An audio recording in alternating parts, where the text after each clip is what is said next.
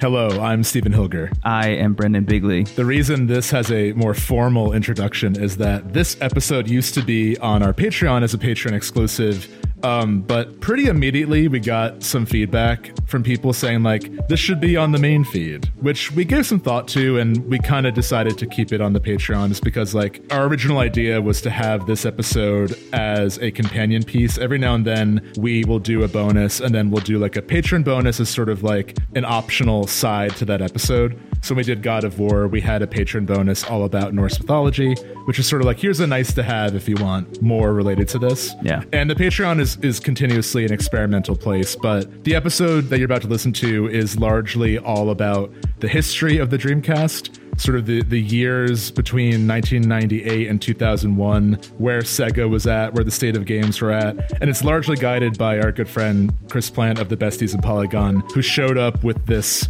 doctrine of like things you need to know before you play the Dreamcast he'd been hyping that up prior to the recording, and we're like, okay, this will be funny. This will be, you know, interesting. But it, he was not kidding. I really do think you need to know those things. Yeah. And yeah. talking about the Dreamcast without the context of when it came out is sort of like reading certain authors and not knowing about their lives. You know, mm. it's a little. Like, I do think the more we kind of thought about it, the more we realized that like this episode kind of needs to exist alongside the premiere, where we talk more specifically about all the games for the console and our experience with it. And we did a poll with the Patreon just to kind of see like if people were comfortable with us taking what was once, you know, behind a paywall and releasing it to everyone. And I have never, at least in our experience, we have never done a poll. this might just gotten, be unprecedented on the internet in general. Yeah, like statistically impossible to get all yeses. And we we actually did like if this was an election in the US at least it would have won for yes because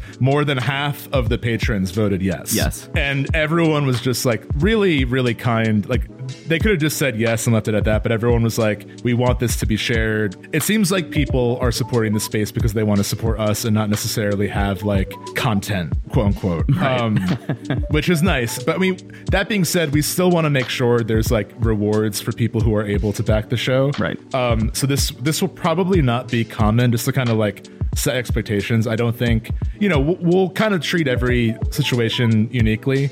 But in this case, we just felt like it was the right move to release it to everybody. So yeah, I remember even I, as soon yeah. as we were done recording the episode, thinking like this might be one of the best episodes of this podcast we've ever made, and it feels weird to have it behind a paywall. so I'm, I'm glad I'm glad this is where we've netted out because I think even going into recording the season premiere all about all of the games for the Dreamcast, we had this kind of aha moment right before we sat down to do that that was like we should not need to rehash all of that information that Chris Plante lovingly, you know, just laid in front of us on that episode. We should give that to everybody. Uh, so I'm glad. I'm, I'm, really glad we're doing this. Me too.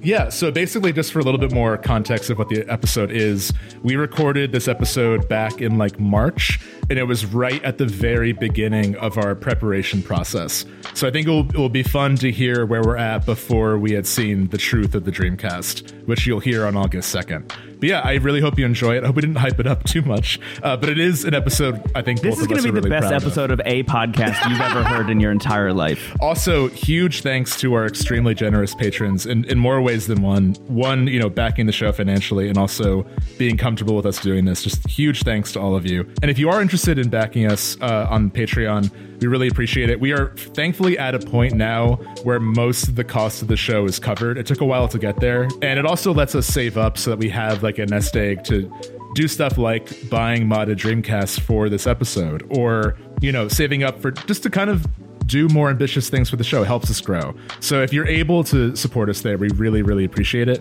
Um, if you back us for a dollar, you'll get access to everything we released prior to and including the 3DS bonus. Pretty much every patron episode through the year 2022 is released yeah. on there. Yeah. so, like our first two years of, of Patreon episodes, um, if you back us for $5, you get all the new episodes and also our mini show, Any Percent where we give ourselves 10 minutes to address a topic or question and it cuts out at 10 minutes no matter what. We've actually gotten pretty good at like hitting that time limit, but yeah, that show started as a bit because I think we generally go long, like even this in- short intro segment is going long. Uh, yeah. And yet we've gotten pretty good at, uh, covering a topic in 10 minutes or less.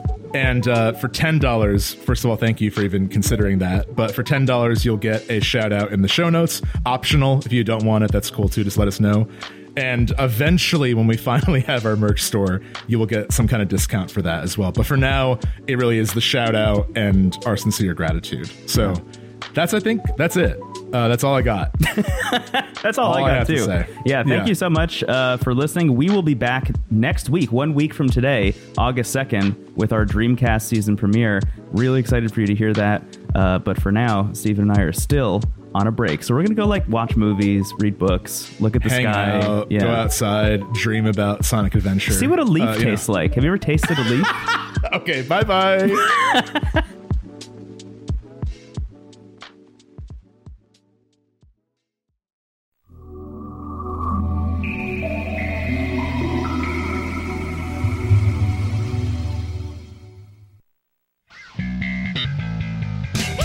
Hello and welcome to this very special patron bonus episode of Into the Aether. It is usually a low key video game podcast, and my name is Brendon Bigley. I'm Stephen Hilger.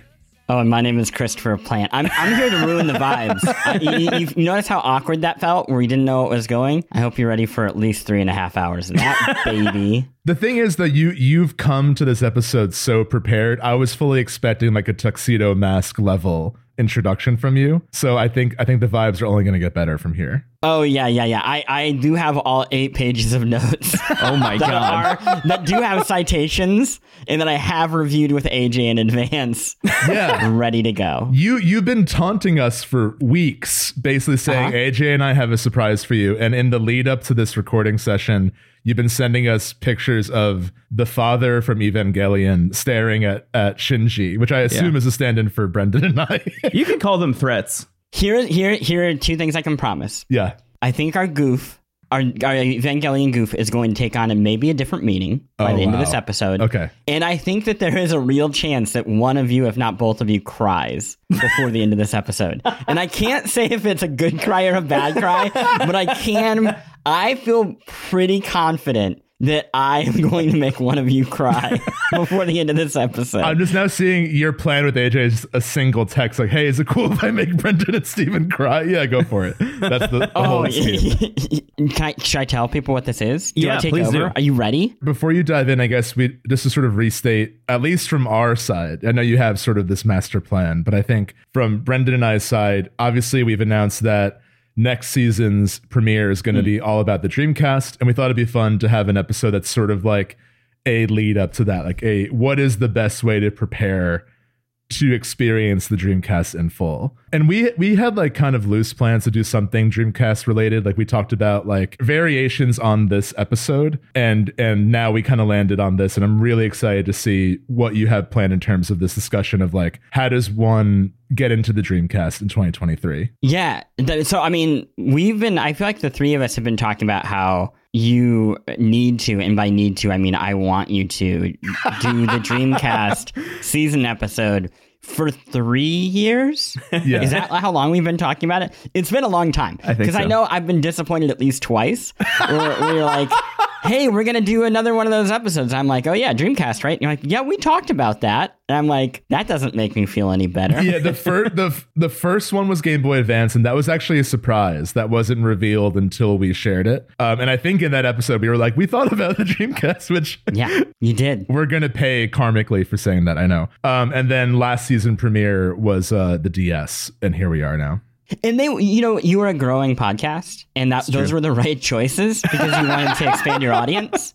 Sure. I think it's interesting now that you you ask, but what if we did the opposite? What if we did a uh, we dedicated so much time and energy and blood, sweat, and tears into something that everybody says they like, but practically nobody actually played. Yeah. You know, there's some real like Velvet Underground vibes going on here. Absolutely. Yeah, you it's know? it's the kind of thing like not to get too into like metrics, but I have noticed that for us, the episodes that tend to do very well are either things that are like already very popular, like Game Boy Advance, mm. you know, uh, Elden Ring, games that like are very much in the zeitgeist. And then on the flip side, games that so few people are talking about that we actually stand out in the crowd better, which 13 Sentinels was like yeah. one of our earliest. Yeah like big episodes because there was really no discussion about that game when it came out. So I, I feel like that we're in. Could in. be this. Yeah, right. Exactly. Because like I, I, we've talked about how on TikTok Dreamcast is everywhere. And like Gen Yeah. Z especially, I have coworkers who are like, "Oh, that's just like Jet Set Radio." Right. And I'm like, "Oh yeah, uh,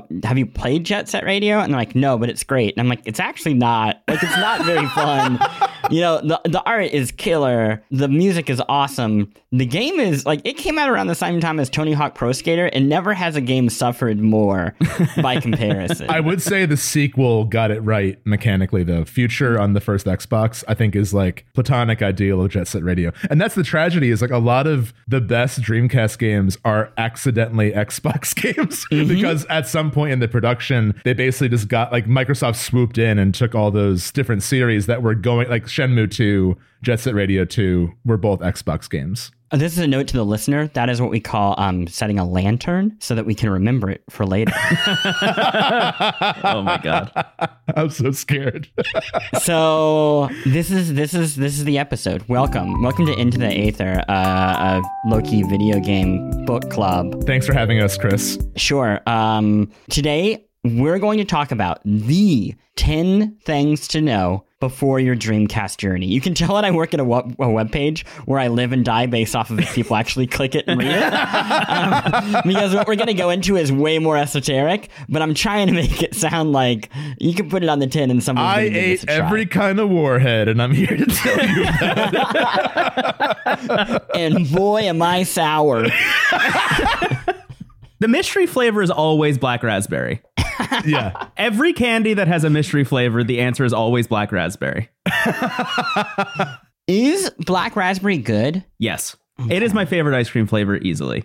I liked it when I was a Wow. kid because it was purple, and then I grew up and uh, established like more adult taste buds, and I still agree with my younger self. I love when that happens. Yeah, me too. Can't wait to do that about the Dreamcast. Anyway, sorry, Professor. Back to the back to the ten things to do. Um, before we get into the 10, I, there is a question I need to know, which is what do you know about the Sega Saturn? And for people who are not familiar with video game history, the Sega Saturn is the system that comes between the Sega Genesis, which really is the Sega Genesis, the Sega CD, and the Sega 32X, because it kept getting additions rather than a new console. And then there was the Saturn, and then there is the Sega Dreamcast. So what what do you know about the the ill-begotten Saturn? I now know exactly that much about it. I know very little. I know it was disc based, right? It was like one of the first disc systems, or is that not correct? Okay. correct? Yeah, yeah, that's correct. It was disc. That's it. He- That's that's it. Well, okay, so this is I'm glad I asked because to understand the Dreamcast, you have to know about the Saturn mm. because the Dreamcast is is a reaction to the Saturn in practically every way. Right. So what happened with the Sega Saturn is Sega pretty dominant in the US with the Sega Genesis, right? A thing people don't know though is like the Genesis was not super popular in Japan. Sega was like known as an arcade company.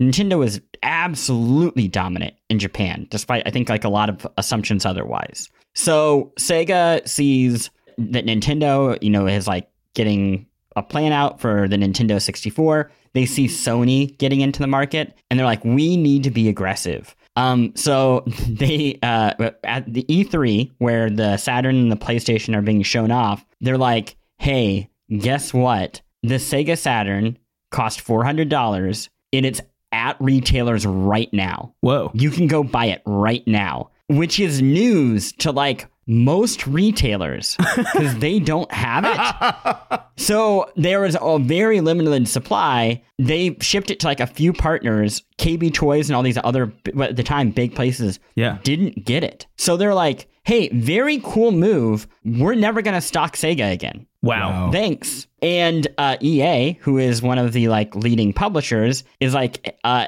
yeah, you didn't tell us about this, so now all of your games have a head start. So um, we're not gonna make games for you anymore. Wait, even the publishers didn't know that the Saturn was in development and coming. They didn't get dev kits or Well, anything. they knew no, they, they were making games. Everything was happening. They thought that that the uh, the release date was like months, many months away. oh wow. so basically th- like everybody takes this as like a colossal slight and sega in trying to get ahead of everybody actually hurts itself worse sony has a press conference right afterwards i can't remember the exact price but basically the press conference is the uh, sony executive goes up to the podium Sony Computer Entertainment President of America, Steve Race, join me for a brief presentation.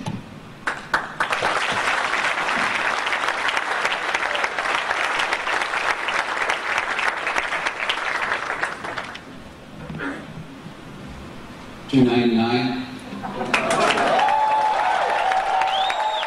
And that's it. It's just like, oh, it's cheaper and it's better. That's very weirdly very similar to the Xbox One and PS4 generation, right? Where where Xbox has their press conference and says, "Hey, you're gonna have to have licenses to play all of your games, and you can't share disc-based games." And then Sony releases that video. I think maybe 45 minutes later, with the two executives just handing a disc from one person to another, and that was the ad for the PS4. Brilliant, yep. incredible. Okay, yep. That's very interesting. So the weird thing though is Saturn is like actually pretty popular in Japan. It's like the first Sega console that like really clicks. Oh wow. And it could have maybe even like been dominant, except this little game called Final Fantasy VII comes out.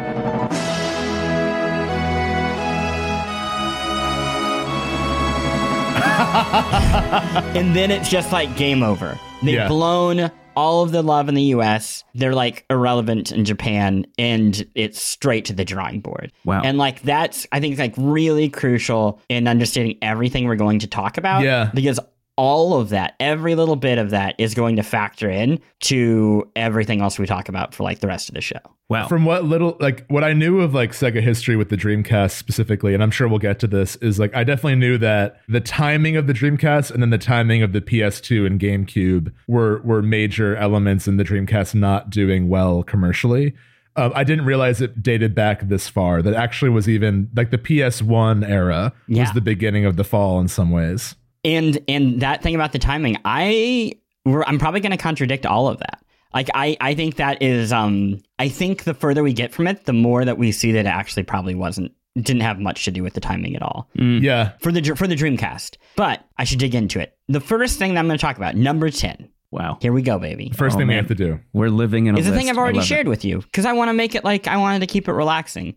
I shared a little um a little Twitter link with you about Ryuichi Sakamoto and I, I, I, did. Did both of you are you, were you familiar with this? Do you know who Ryuichi Sakamoto is? Passed away this week. Um, no, I, I actually, I uh, embarrassingly hadn't heard of him until uh, until he passed, and then realized how much of his oeuvre I had experienced uh, in retrospect. Yes, Sakamoto is like maybe maybe probably maybe like the most important composer of modern Japan. Wrote the um I guess leitmotif of Merry Christmas, Mr. Lawrence wrote The Last Emperor. There's a great documentary called Coda that you should watch uh, about him. He also ran, I believe he like was a member of the Yellow Magic Orchestra. I think that's yes. what it's called. But the appeal of Sakamoto is eh, capturing like emotion and using not just like instrumentation to create a feeling, but incorporating just sound right. and recognizing like that the world is musical inherently,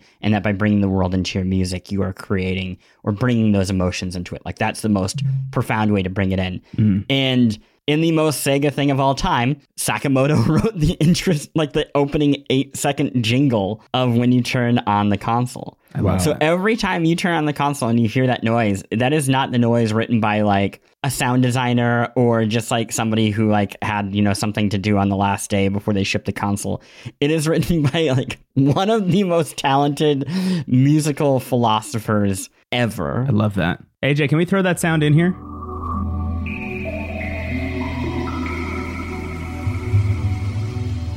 Thank you. Wow, that sounded great. Thank you, AJ. This is all really fascinating to hear. I mean, it's I'm I'm sad that he passed, but like what an incredible legacy. And it reminds me too that like I feel like Sega has always had a very visible and strong interest in music in games. There's there's a stronger connection yeah. between like like every bit like you know music is big to Nintendo obviously too. I mean there's so many iconic like Koji Kondo orchestrations and you know the Mario music, but something about Sega has always kind of put the music first in a way that I've always appreciated. Yeah. Were both of you Terrace House people or just you, Brendon? Just uh, Brendon. I, I, I haven't watched much okay. of it. Brendon, remember the jazz musician in like the final season? Sure do, yeah. That to me, like that is Sega music when yes. I hear it. Yes, you know? yes, yes. Like I, that sort of like peppy jazz. My my wife when we were watching, she's like, "What is this music?" And I was like, Sega. City pop, You know? city pop is is the City- genre yeah, which yeah. I, I have become a complete diehard fan of in the years since Terrace House has ended. Uh, just like looking back at the history of city pop, I think I think it is like one of the most fun genres of music that exists. I I literally just the other day there's a a, a great uh, there's a great artist named Tatsuro Yamashita um, who released an album in I think the mid '80s called "Ride on Time," which has become I think one of my favorite albums like ever. And they just like days ago, at, least at the time of this recording, days ago announced a reissue of his vinyl because it's not oh. available anywhere on any streaming service. And people, it's so fun if you go on YouTube and you look up Tatsuro Yamashita "Ride on Time." There are people who have uploaded like the full album, and then all of the comments are like, "Thank you for sacrificing your YouTube channel to allow us to listen to this for at least a week or two before YouTube shuts it down." Because apparently the estate that owns that music is so litigious that they just shut down any uploads of his music anywhere. Wow. Which really bums me out. It's like it's like uh, Radiohead as of you know like five or six years ago before they relented and let their stuff be on Spotify. Now I know we can't get an actual clip of it, but AJ, if you could just kind of gutturalize uh, a version of what you think that sounds like. Yeah, throw Daydream on there. That's, that's a good song. Um, the other thing that I'm thinking about a lot too is uh, is this after what, what what year is this that the Dreamcast comes out? Like Th- so- 2001, right? Two, like early 2000s. No, so that that is bullet point number nine. Thank you for the segue. Wow. Nine nine ninety nine. Wow. Okay. The day of the Dreamcast release in America, months after the release in Japan. The reason, sorry, But just to connect those yeah. two dots. The reason I'm asking is because one of the one of the big tentpole moments of the release of Windows 98 was the reveal that Brian Eno made the startup sound for that. And I'm, I'm wondering if Sega weirdly was inspired by hiring Brian Eno for, for Windows 98. It would make perfect sense. The amount of overlap that we're going to get to with Microsoft Yeah. and how the Dreamcast is like very clearly the rough draft for the Xbox is uncanny. I mean, did you, Mm. Did you both know that the Dreamcast ran Windows? I didn't know that. Really? Yeah, it, it ran two OSs. It ran Windows CE. So Whoa. you could you could port to Windows CE on it. Was it the first console with internet connection, or was that because I know there was the Satellaview It was. for the Super Nintendo, but that was a satellite thing. It was the first one with like networking activity. So Right. there were ways to download games as early as I believe the NES. I believe the NES had a modem option where you could download Excitebike levels. Wow. Um uh yeah, but yeah, this is like the first real online go and play on like PC online shooters with friends, MMOs, things Wow. like that. Right, like Phantasy Star, I know was a big one for the Dreamcast. Yes. Yeah. which rules and i think you can still play it with people online on original hardware Whoa. That's incredible. I might we might have to do that, Brendon. yeah, yeah I think so too. yeah okay so number nine number nine new game premiere um number Jesus Christ, sorry my brain's broken. World Um, premiere. okay so 9999 is maybe the most important day in history. I like to think of it as the day the music died. Um you know like september 11th is like just around the corner Yeah. and this is like the last good thing that we get you know? Yeah. like this is peak 90s culture. Sega is worth a ton and by a ton i mean 2.5 billion dollars which at the time people were like wow you're Yeah. worth a lot uh do you know how much activision blizzard is getting sold for No, how much? 68.7 billion Oh wow. I recently learned that Roblox is worth more than Nintendo, and I got really depressed. Um, but it is better you know you can make mario in roblox you can't make Mar- roblox in mario you know you you jumped on that so quickly. I feel like you've had that in your pocket for a while. Like I know, like someone's gonna set me up to say Roblox is better than Mario. i get it they have a stupid movie big yeah, whoop. yeah. Um, can make yeah, my no, own I'm just used to saying that every um every day at work. You know, that's how I start every Polygon day. when people try to pitch you on Nintendo stories, you say, no, no, no, no, no, no, no, no, no, absolutely not. Where's the Roblox hit? This is pretty cool, but where's the Roblox? How can you get this story in the metaverse? You know, can you get any blockchain involved? I think that would really help. So nine nine ninety nine. So it launches. That's also the price. Well, the price is cheap. The price is one ninety nine. Oh, for the Dreamcast. So I guess they learned their lesson from the Saturn. yeah. Yes. So uh, it's launched like almost a year after it did in Japan. The launch in Japan was like it was fine, but they didn't have like a lot of hardware at the time. There was like a chip shortage, familiar. Um, they didn't have a lot of games, Right. And the idea was like, okay, well, when we launch in America, it is going to be the single biggest launch in the history of entertainment, which they like said over and over and over again. And here's like the scoop: it like actually was. They, they they spent an ungodly amount of money, and the like the amount that it made in pure cash at the time was, I believe, bigger than any one like opening weekend for a movie. Wow. So it, it's a kind of a technicality because you know a video game console costs a hell of a lot more than a movie. yes. But but it's big and so big that they partnered with MTV uh, Music Video Awards. And all through the music video awards, there were Dreamcast ads all throughout it. Every person, every presenter at the awards got a Dreamcast. Just the oh presenters. Yeah, yeah, Just yeah. the people who like- could definitely afford one and get one if they wanted to. I mean, have you ever gone to a red carpet? That's every yeah. Yeah. Y- y- The rich get richer, my friend. And when it comes to Dreamcast, they definitely were getting wealthy. But so it's like very weird. I, I did either of you watch any of the It's Thinking ad campaign? no. No. I've I have I've done no research prior to this Okay. episode. So th- they um they partner with this um company called Pacific Data Images that they like created the animation for ants with a Z. Oh. Oh, the DreamWorks movie. Yeah. With Woody Allen. And um, they basically recreate all of the characters that are going to be in these launch games as like kind of like fully animated characters that are partying inside of a Dreamcast that I think is also inside of your head. And they would like have like these like really menacing things where it's like the characters are dancing around in these rays, and then it would like cut to like your head, and it would be like. You'd be like, wait, what? wow. I'm sorry. Are we are we supposed to be having fun, or is this like an AI revolution? That's like, what's like- going on? Game advertisements before the year, like honestly, like before 2010, are are completely wild. Like I feel like every now and then, Yeah. Brendon, you'll send me one, and it's all like it feels like Spike TV made all of them. Yeah. Basically, like they all feel like like weirdly aggressive. Completely not tied to the tone of the game they're selling. I remember the the commercial for the PS3 was a baby doll crying in a room. Do you remember that? It was like yeah. it might have actually been David Lynch, and if it wasn't, they clearly were trying to be David Lynch. But it was this like weird cuts of a baby doll, and then it would like laugh like a fully grown adult. I honestly think that might have been why the PS3 didn't do as well. I thought that baby commercial like At that point, we were like very much over that kind of advertising. I feel I feel like I have been getting into the habit of posting those kinds of ads, specifically the print ads on our Tumblr, because I just Yeah. like can't believe what I'm finding the more I look into this. And I do remember specifically episode 154 of Into the Aether was called "Level the Fuck Up," and it was based on. you and I talking about how weird ads for the Game Boy Advance were. And I made the cover art for this episode is a baby falling into the ocean holding a Game Boy Advance. And I remember sending it to you and you telling me, I think this is too I think this is too real and too fucked up to make our episode art. And I just did it anyway.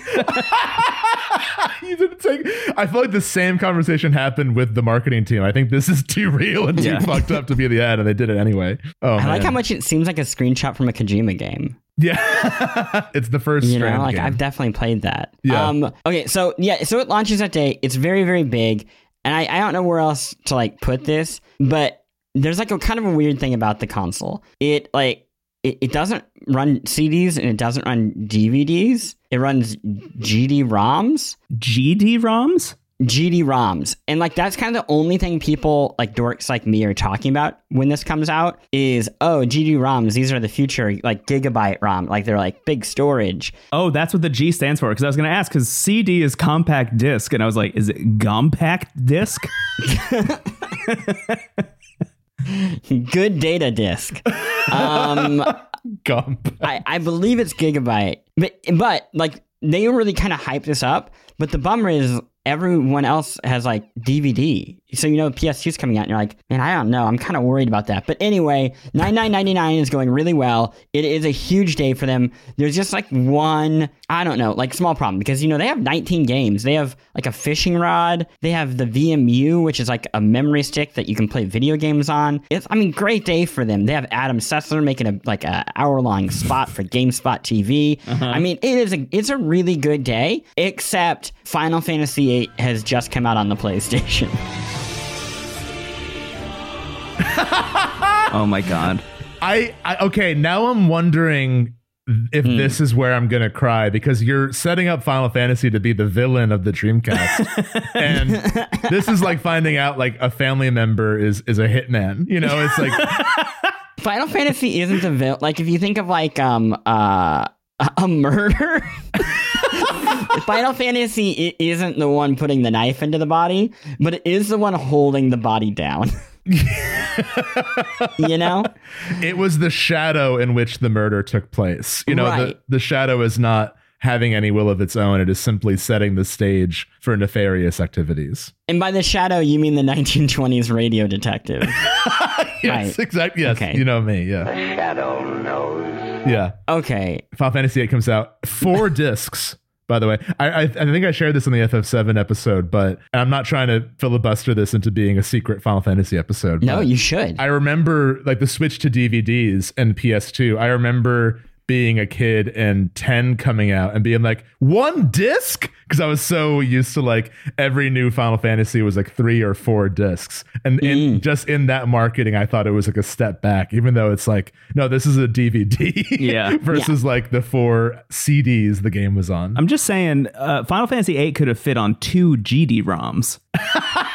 It should have been on the dreamcast. Yeah. Um what before we go any further before we go to number number eight do you all have like Sega memories in general? Like, did you like Sega at all? Yeah. yeah. So my, I mean, Brendon has more experience with this, so I'll, I'll, go real quick. But I didn't have, I didn't have any of the consoles growing up. But I remember being really intrigued by the Dreamcast. So for context, if this was '99, I was nine years old, and that was like, I think right after I had played FF7 for the first time. So cool.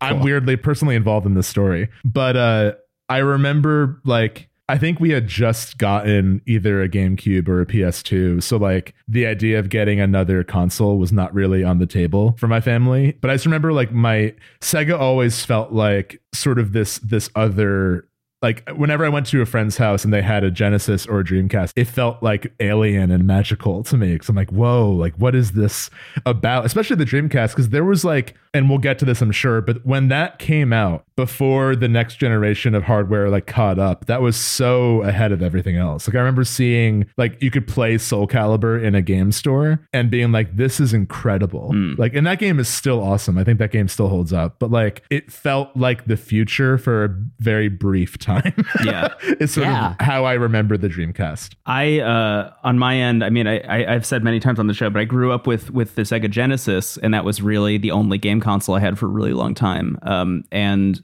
I wasn't really keeping current with it, and I I like for sure wasn't playing stuff that was coming out as it was coming out because I was just going to FuncoLand and buying whatever was in the bargain bin. And the Genesis was really the only like home console plugged into the TV that I had until the PS2. All the other games I was playing were on my Game Boys, uh, really. So the Genesis was very much my thing. I just remember I didn't know I wasn't plugged in enough to understand that like the Dreamcast had even come out. I didn't know anything about mm-hmm. it really. Um, I just remember going to not even a friend's house, but my mom took me with her to like run an errand and went to somebody's house that she needed to drop something off at, and like just threw me in the basement with this person's kid also to hang out for the 15 minutes while they caught up. Of course. And while I was in that basement was the first time I saw the Sega Dreamcast uh, and it was specifically Sonic Adventure uh, DX, I think, or maybe it was wild. Yeah, and uh, I just remember seeing Sonic in 3D and being like, yeah. "What the fuck am I looking at?" I didn't even yeah. know this was possible or existed. And then immediately my mom was like, "All right, time to go," and then I had to leave. Yeah, I, I cannot imagine because the Dreamcast is such a step forward, not just in terms like, yeah, it looks great, Yeah. but like it's coherent. It's like visually coherent because the Saturn is not that. Mm. You play any of the Sonic games there, and they're like, I don't know, isometric or like top down. Like I, we don't we don't even really know what this 3D stuff is. Like, Yeah. kind of hope that this would just be more 2D, but like really good 2D. We have a whole bunch of RPGs and shooters if you want to play them. Can you catch me up for a Um, second on the Saturn? Like, what is the big release on the Saturn? That's like such a complete like void for me in terms of my understanding of Sega. Yeah, me too. what I associate the Saturn with is like the the true end of the 2D era. So like really really killer 2D like pixel RPGs. That's like Sega Saturn. Wasn't Sonic and Knuckles on the Saturn? Um no, Sonic and Knuckles is still the Genesis. That was on the Genesis. Sega Saturn is like I believe it's like Shining Force 3, Panzer Oh, okay. Dragoon Saga. You're not I mean the Tactics Ogre something something Guardian Heroes which was like a like kind of a beat 'em up. Um it is so forgotten.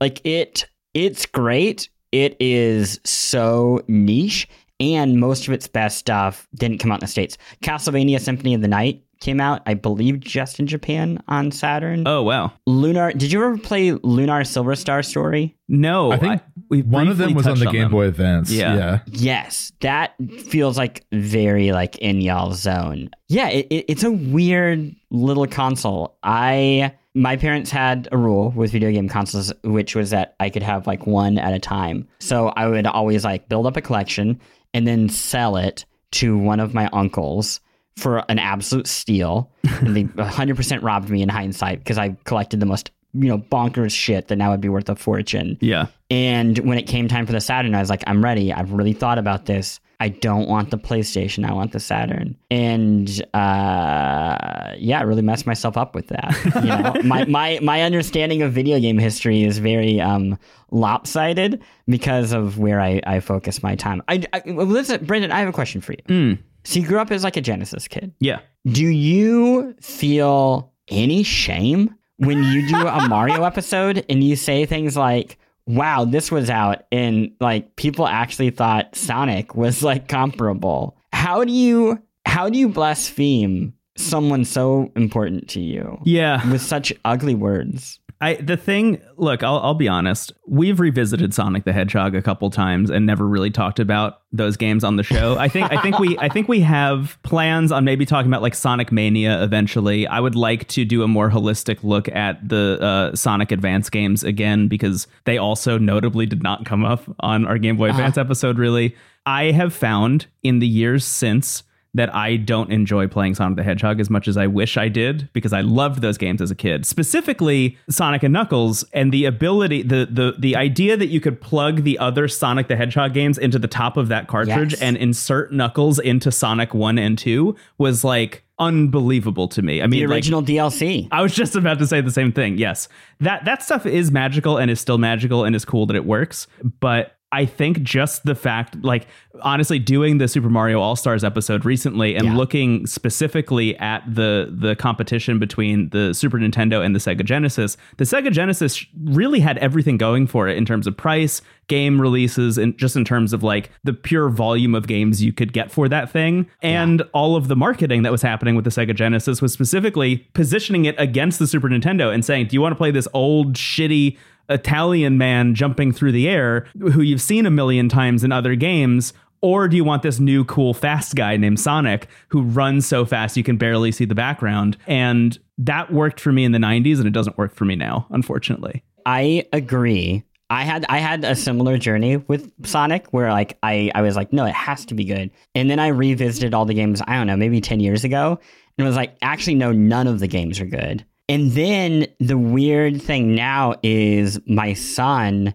is like very into video games Yeah. and much prefers Sonic over Mario Wow. which is like shocking and having to like replay all the games through his eyes and he doesn't see them as you got to go fast he didn't have that marketing so he plays it that. as like a platformer and it turns Wow. out like these games are actually pretty solid. They're not they're not like Mario level good. Right. But if you completely change how you play them and don't play them as they tell you to play them or as the first really two levels tell you to play them, Yeah. there's a lot more going on than I ever appreciated. And Sonic Mania definitely understands that. Mm. Um, but uh, unfortunately, most other Sonic games don't, and those Yeah. are the ones that get sold. But yes, I, I I agree. I feel like I've been on a, a weird journey. Anyway, number eight, we're back. We're back on Back, track. baby. Final Uh, Fantasy eight. Squall wakes up. He's in the hospital. His head hurts. He has Yeah, the the, rest of the burning desire to collect cards. People are like, "Why is this episode sixty hours long?" And it's because we tell the rest of the story. So then disc two starts and you're in a desert prison. Cactuars everywhere. The five hour debate about how this really would have been better on GD ROM. Um, okay. Number num- eight. Number eight. Number eight. You actually kind of already set this up, Stephen, which is this is the first console to run arcade perfect games. And there are going to be some like real Poindexters who listen to the show and they're like, what about Neo Geo? And to them, it's like, kick them in the nuts, dunk their head in the toilet and swirl them. I don't want to hear about it.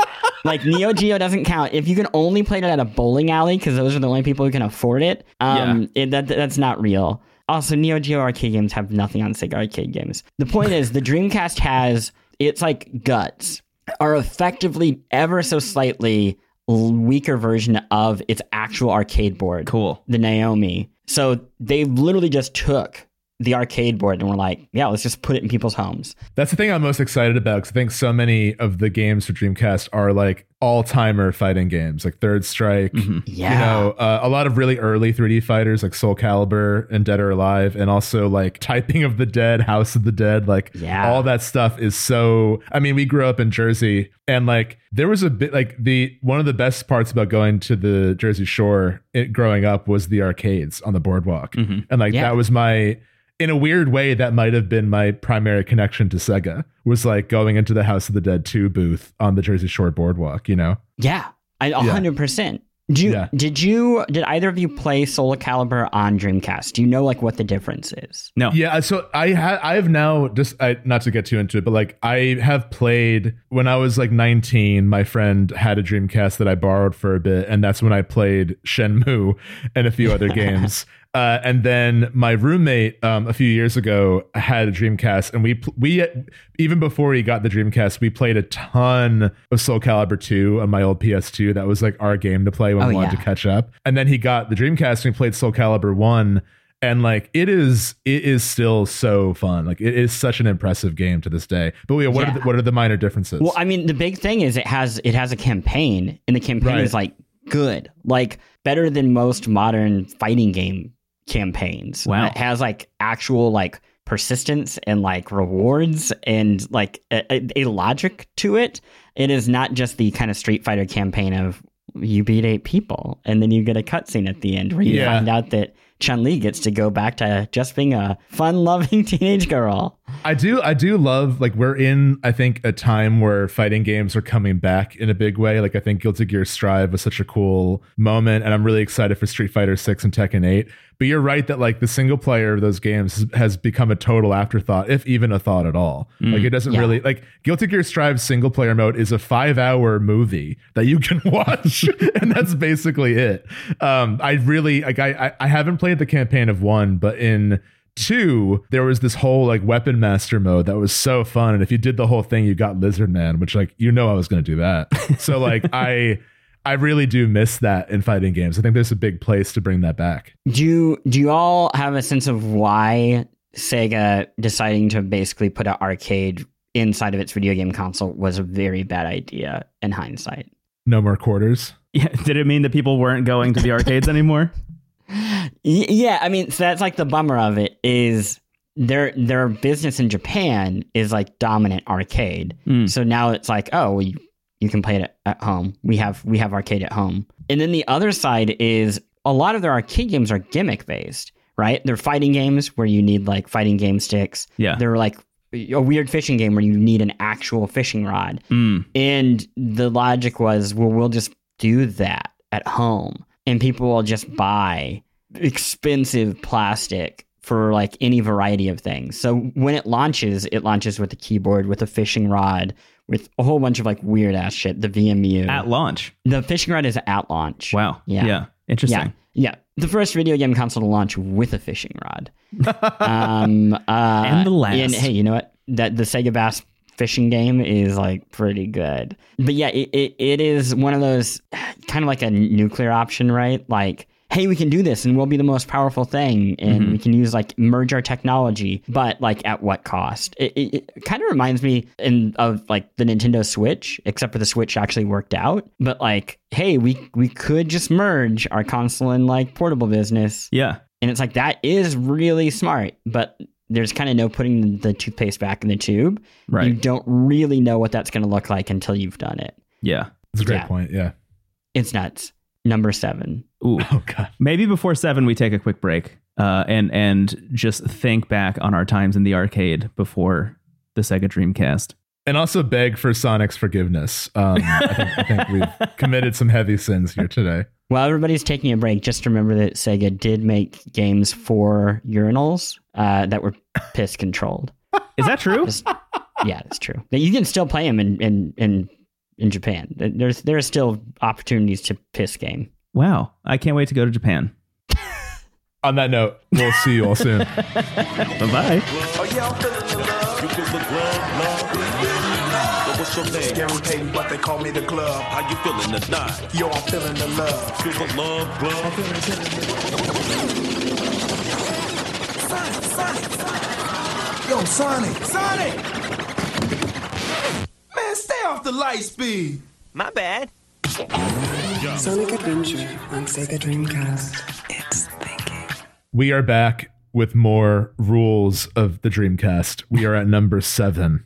Chris, I would love for you to enlighten us what number seven is. Well, okay, we're like a third of the way in, about. And before we go any further, I want to know, like, how is this hitting y'all? Are you feeling overwhelmed? Are you feeling regrets about taking on the Dreamcast? About talking with me? Like where where are you at? How can I how can I make this as rich as possible for you? Honestly, I one just want to thank you for the work you put into this because I, I find it all really enlightening. I, I was talking to you a bit before we started recording just about how like because we talk about so many games on the show we rarely have an opportunity to kind of go this deep in terms of like the time and place that this system or these games were coming out. And I think for the Dreamcast, it's especially important because I think for for these system episodes, I think the best candidates for an episode, you know, dedicated to a system retrospective are consoles or systems that are like identifiable to an era. You know, I think Game Boy Advance, I think was a good one to start with because like that is such a specific era for Nintendo, but is also kind of microcosmic of what they do well. And sort of like, mm-hmm. I think that was the moment where their handheld consoles became on the same level as the as the home consoles. You know, the GameCube and the Game Boy Advance felt like they were on the same level of production and not like, oh, here's a sort of trade-off portable version of it that's not going to be as good, but you can take anywhere. Isn't that cool? All this to say, I think with the Dreamcast, like the more you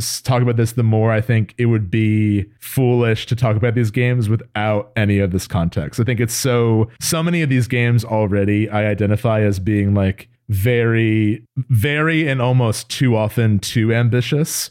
I thought this whole era yes. is like there's like a hubris to this entire generation that's like kind of beautiful and tragic to behold. So I'm like I am even happier that we chose this console to talk about because I think it's it's not going to be as simple as like these are my favorite games. I think it's like these are games that represent like a very specific moment in history. Uh, so that's yeah. that's what I'm thinking about currently. Yeah, that idea of like when you did GBA, it's like these are the 20 best GBA games, and like 10 of them are in my 20 best of all time. Yeah, this is like these are the 20 best Dreamcast games, and none of them are in my top 100. you know, um, I, I think that's I think that's fair. Brendon, how are how are you? How are you? Where are you at? I'm I'm having a great time. Uh, I one of the reasons I wanted to do the Dreamcast in the first place was because of how little I know about it. Uh, that just Yeah. seems really exciting to me, and uh, I, I appreciate you elucidating me on so much of this history. I think honestly, it's really nice to have somebody kind of bringing us through it and walking us through this history. It's really great. So thank you for being here. Thank you. Yeah, because this is also a rare moment where, like, usually with the game or system, either Brendon or myself have this foundational time with it. Sure. And this is the first time where neither of us do. Yeah, we're just going in from scratch. Yeah, it's really Yeah. cool. And you brought on somebody who cares way too much. I mean, I, I, I'm sure I'll get into it later, but it, it's like hard for me to talk about how important this like console is to me. You, hmm. it, it is the con like the last console I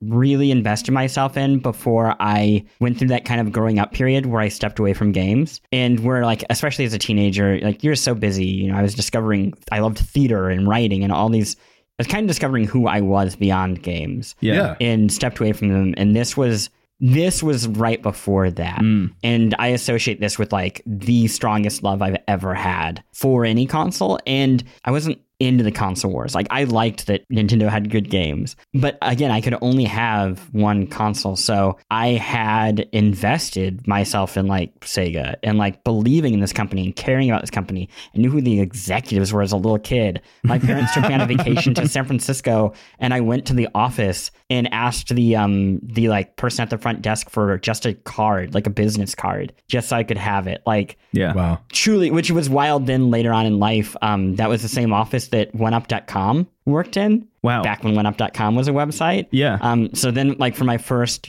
game job, UGO, I, we ended up working with OneUp and going there and like kind of like having that that cycle complete was really special. Yeah. Anyway, the, the before we get into seven, the only other addendum I was going to say, building off what you said, Stephen, and I think is like super helpful in terms of how everybody who is joining along and who wants to play these games with you, which I think everybody should. The GBA is the like end of decades of of effort and learning about how to make a certain type of game.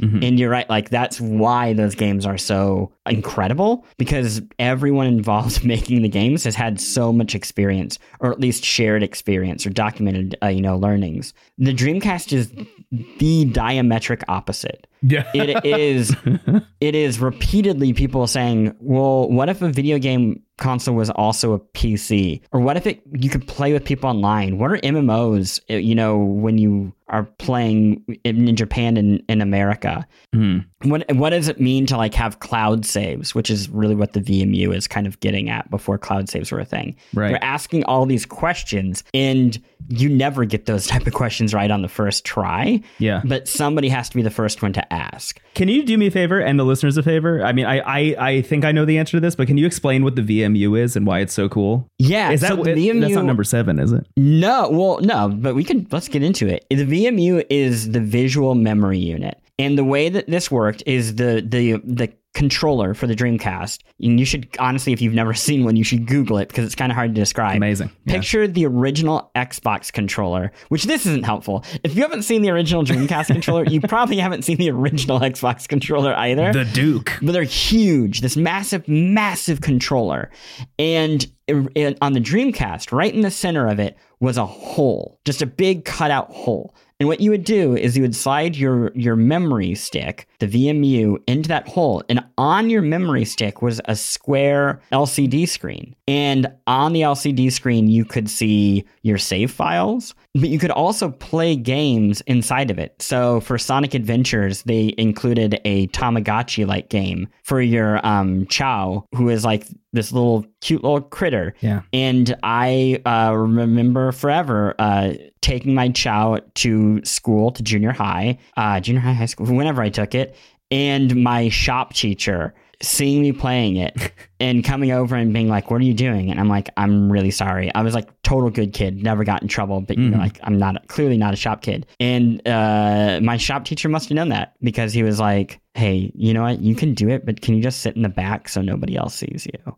Oh, that's fair. I I was was, like- worried he was gonna like throw out your Chao. I was, I no, was he getting was ready. so nice. That's actually really and, nice, and yeah. that- a great example of you know an adult and uh, especially like a masculine adult at that time recognizing that and not everybody's like him and just being chill with that. I don't think I ever built a single thing in shop class. um, were- he was just like, I look at you, like yeah. let's be honest. Um, uh, I, I'm sorry, I can't get over the Chekhov's gun of you telling us that we're both going to cry in this episode. I I keep w- wondering when it's going to happen. I, I wish worry. it was the shopkeeper anecdote. Yeah, that would have been great. It- that, it's that coming. came close. That and Final Fantasy VIII came close. I, I, there's a. I, I, now I'm worried. Like, what if you don't cry? But I'm still. I'm still hopeful. yeah, I think you can manage it. So the uh, the other thing that's cool about the VMU is it basically predicts dual screen play or what second screen play. Second screen play, because yeah. you they incorporated things into the VMU while you were playing the game. So that's why it needed to be in the controller. Mm-hmm. So if you played um, sports games, you called your plays off the VMU. So if you were playing two player on the same TV, you didn't see the plays on the TV. You saw them on your VMU. Oh, that's so cool. yeah. Wow. So there was a, a, a number of ideas that they had to experiment with.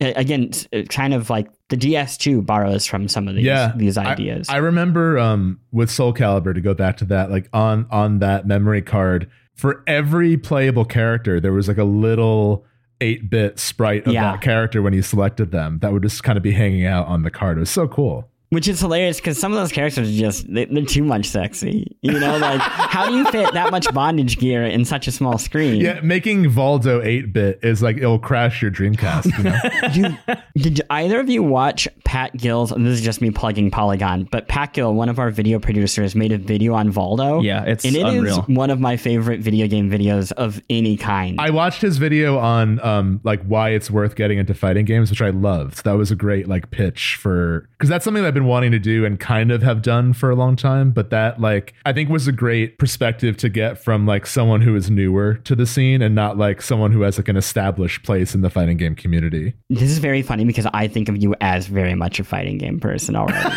I don't think of like you. Can't, you can't like come onto a podcast now and then and be like, yeah, so I'm like the you know second to top tier of Guilty Gear, and then be like, I just don't. I think I'm a beginner. No, no, no, no, no, no. I, I appreciate you thinking of me as a fighting game guy. I feel like I'm at this that like threshold though, where it's like I'm definitely like interested enough that I'm beyond like a casual player, but I'm nowhere near the people that like do this full time. That's kind of what I mean to say. Mm. Maybe That I just have sense. imposter syndrome, but you know who knows? I love it. Okay, Yeah. number seven. Yes, number seven. Yes. and number then we're going to take a break after number seven to just talk about. I just want to hear more about what games y'all want to play. But, Yeah, but yeah. before that, number seven. This is the first console to run Windows and blur the line between console and PC, which I mentioned a little earlier. Ran Windows CE as an optional OS, which meant you could develop with Sega code, like most people would, or you could develop for Windows CE, which in theory would be great for like porting. The only problem is running effectively CE on a video game console. It had not it was brand new. It was Yeah. not optimized at all. So it didn't work great. So the only reason to really port to Windows CE or to code for CE was either for like the browser, right? Like things that were not video games are like really lightweight games. Hmm. So it's a it's a really great and very progressive idea about where video game development was heading. And honestly is like a few generations ahead of itself. Yeah. Like really just this generation is the first one that I would say is like a true close to native PC to console style of Yeah. development. Because even even what two generations later, I guess when you when you're thinking about the PS3, famously before that thing even launched, you were hearing about developers being upset with the back end of that and what it was like to develop Oh, for yeah. that because it was so different from PC development that it was like it, it just required a completely different skill set. Yeah, and and because it had this, and because Windows allowed for all these things like a browser, they played to that. It had a built-in modem. Uh, when it finally came to the U.S., it actually launched with a 56k. I believe it was a removable modem even from the beginning, and you could put in a DSL port, so you could like get high-speed internet into a Sega Dreamcast. In 1999, which is just nuts. it connected to a thing called SegaNet, which allowed you to play online. We'll talk about like stuff like Quake 3 Arena and Unreal Tournament later because that was a thing that a lot of people were into, you know, being able to play a shooter online. Yeah. But Phantasy Star Online was the one that I connected with because now I don't know if this was like fake marketing or how they pulled this off, but it had a trans like a very early translation system so that you could play between English and Japanese players Oh wow. Oh, that's amazing. and like communicate with them via text. Yeah. That's I amazing. Yeah, I haven't gone back and tested that. I don't know, like that, if that was like just really good marketing or like true, but it felt it felt truly global, mm. and again, th- that even felt like ahead of its time, maybe by a generation or two, where it wasn't just oh I'm playing LAN or you know like the Xbox era in my head, or oh I'm playing you know on, in the states I'm playing like a global always online game Yeah. on a video game console. Wow. It was nuts. Which brings me to the games. What what what are you all excited for? What are you all terrified of? What what's like the first thing you're going to play? Yeah, so I actually on backloggd.com, which is where we keep a lot of our playlists and Goaty lists and stuff like that. I have a public list of currently 64 games for the Dreamcast that I plan on playing. So I'm going to scroll through here and and get, share a handful of games that I'm either really excited to play, excited to replay, or scared of for a variety of reasons. Soul Calibur, I think I mentioned many times. I'm just excited to play that again. I, I really love that game. And alongside that, the two Power Stone games I've I've played in recent memory. And I feel like I've always thought of Power Stone as like the prototype for Smash Brothers. It feels like the closest parallel to like what eventually became like a party fighting game in some ways. Um, I don't know if I'm far off with that, but that, that's how I've always seen it. Grandia 2 is one that I see in a lot of the best RPGs that I, I really have no idea what that is. Rez is a game that I adore, and I'm really curious to see how that plays on the original hardware. Seaman is obviously a game that I'm terrified of, but I'm excited to experience. Do you want to? Do you want to? You should probably take a minute to say what that is, just so it's you know like nobody's taking that out of context. You know? Or just have me say Seaman again. Yeah. Uh, so Yeah, that's that's it. Seaman or Seaman, however you want to call it, is a uh, narrated by Leonard Nimoy. So there's a Star Trek connection. Is here. that true? Yes. Yeah. Seaman Oh is a God. essentially a virtual pet game where you have to like Death Stranding adjacent control a aquarium by like manually turning heat knobs and like you know eventually uh, you have like a more like for frogs terrarium where you have to like spritz in the environment to like increase the humidity of the environment but basically the game begins with eggs that turn into little fish and they all have a man's face on them instead of a fish face they all have a human face the same face A sea man. a seaman, and you basically raise them as they evolve into eventually frogs. But the whole time they will talk to you sometimes and they'll ask you like weirdly philosophical questions, and you have to talk to them through a microphone. So it's sort of like Hey You Pikachu, but like nightmare fuel version of it, basically. I may not look so hot to you, but you should see yourselves through my eyes. Creepy. My name is Seaman.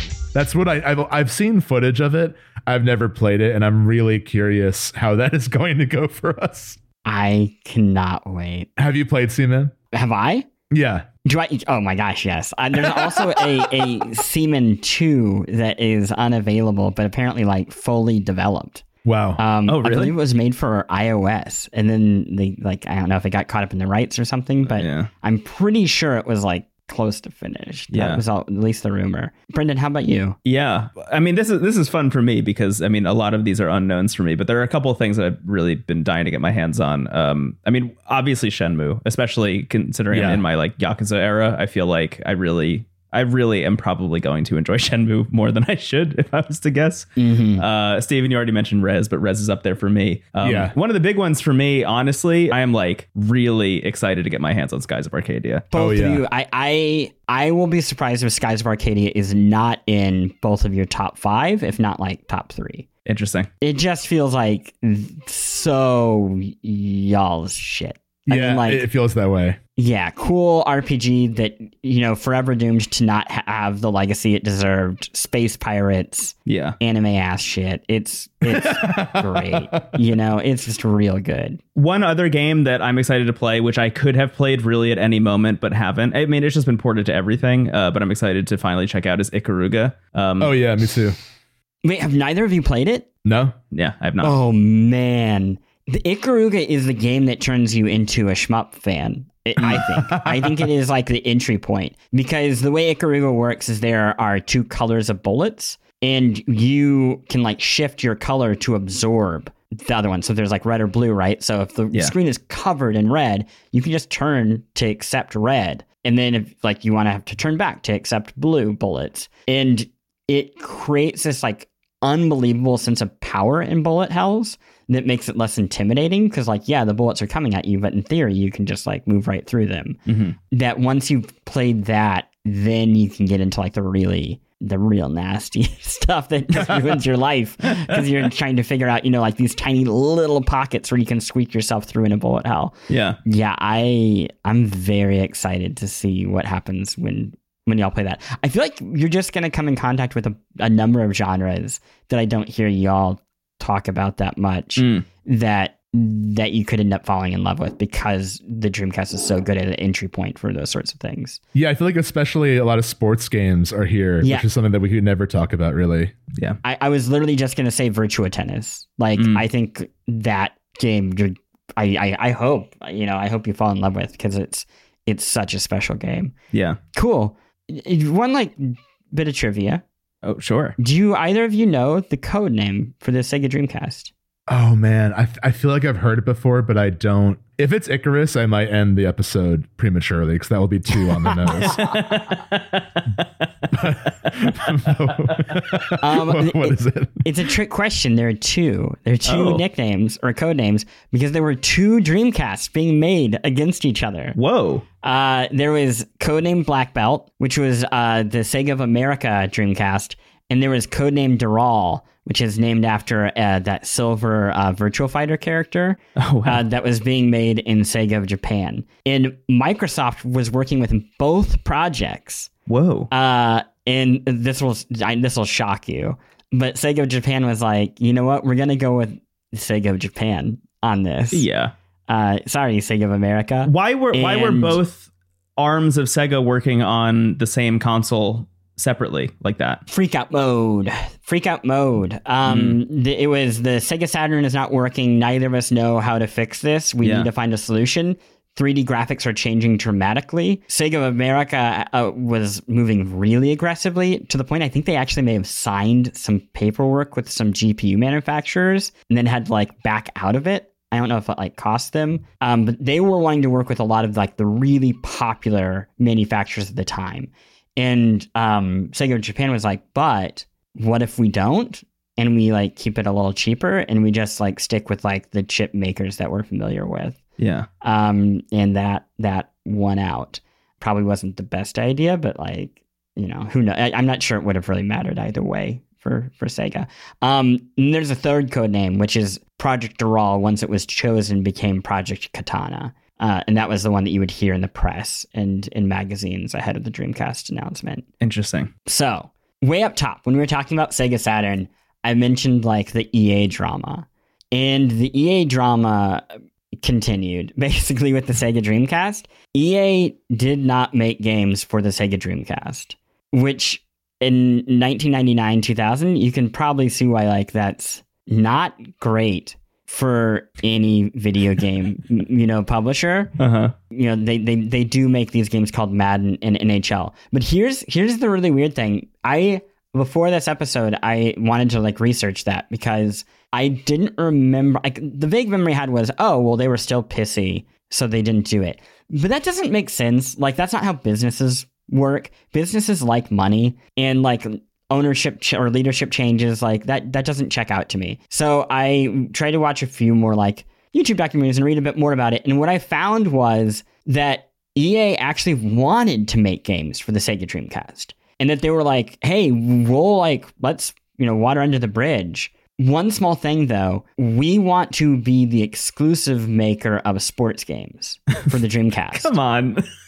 Yeah so they're like yeah we, we want you but like we but we want this exclusive Only us. We all Yeah. want a lot of things in life. Yeah, this is also th- there's like a reason for them to ask this. Sega had just acquired a company called Visual Concept for like 10 million bucks or something. Mm-hmm. Visual Concept had actually made a number of EA's games. Like they had made Madden and they had made Oh, wow. NHL games and they were going to create the 2K Sports line Oh my god. 2K Sports was a Sega brand. It became a, a, a different brand later on, but it started out as Sega 2K. Wow. Yeah. So they're like making this, and EA sees that and they're like, hey, no. What the fuck? We'll make, we'll make games for you. You don't, you don't need to worry about that. We don't need competition.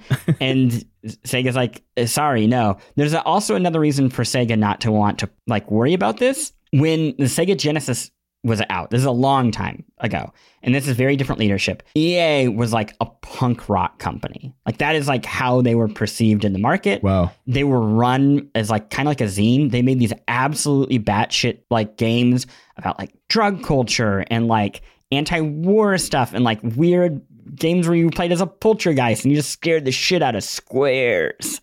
Um, like really interesting games. And they also had a business model that was like creator first, and we don't want to have to worry about contributing to like quote the system. Yeah. So they created a um uh what is it like a a white room uh, whatever it is where you like figure out how coding of a thing works without actually touching it and they broke down and reverse engineered the genesis so they could get around the need to get an approval and license and they could just ship their own genesis carts Wow. Hell yeah. and you can buy them like they're when you, if you've ever seen a genesis cart that has like a little like yellow cutout on it Yes. that's what that is. Oh that Oh my is God. A, a, an, a an EA cart, and Sega like was furious about this. EA kind of created a bluff where they were like, "Hey, don't push on us too hard, or else like we will sell our license or give it away for free." to anybody who wants it. And it was like totally a bluff because the reality is nobody wanted to get it from EA. Like everybody else was like terrified of pissing off Sega. Oh, interesting. But EA created this like scenario where they made Sega think like they actually had a lot of power. EA and Sega have like a real history of not a great relationship. yeah. I I had always wondered what that yellow block on on the EA cartridges meant because I I did have a bunch of Madden games when I was a kid on my Genesis. Yeah. That's fascinating. That's so interesting. Yeah, and EA had been doing this for a while. I I can't remember if they pulled it off. I think they did with Nintendo with the NES. Like this was a, a, a business strategy for them was to try to not pay for licenses. Wow. Yeah. That's incredible. Yeah, yeah. It, it isn't it like wild how punk ethos becomes corporate ethos so Yeah, I was gonna say like fast forward twenty years and they're like, we've made one of the main characters in Mass Effect Three five dollars. like, you and, and also how like that attitude when you are the underdog is seen as cool and when you are like the powerful company is like that sucks yeah, right, like right. if ea did that today it'd be like you extremely suck Yeah. Yeah. Right. Hypothetically, their vibe hasn't changed that much. It's just now that they're the big corporate monolith, uh, it's a little less endearing. Yeah yeah um uh okay number five it's time to get into what killed the dreamcast Sorry, I'm just thinking the last time EA was punk rock was when uh, the villain of Mirror's Edge 2 was the CEO of EA. yes it was like andrew wilson yeah, that was so hype. Yeah. That, that was like one of my favorite things. Man, I I would I interviewed Andrew Wilson once. Like I was like in the EA offices and like sitting down with him, and he was really nervous, and I was just trying to like get him to chill out.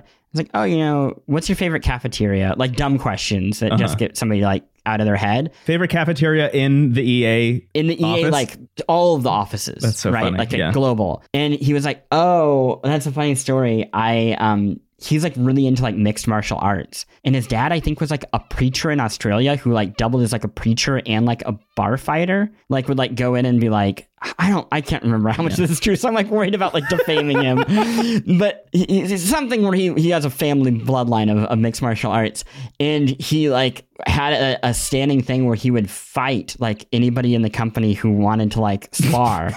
and he like got bloodied, I guess, from like some like very low level employee had to go into a cafeteria with like a bloody nose. Oh my god. Uh, it's like, man, what a, what a, what a, what a dude. so did he ease up such, like- after that, or was he less nervous after he told you how he beat the shit out of his subordinates? No, no, he didn't mean the subordinates Oh, subordinate sorry, got him. the v- vice versa. Wow, he got okay. bloodied. Wow, you wow. know, he got humbled. You Yeah. know, that's a it's a good CEO story. I don't even know if it's like true type Yeah. of story.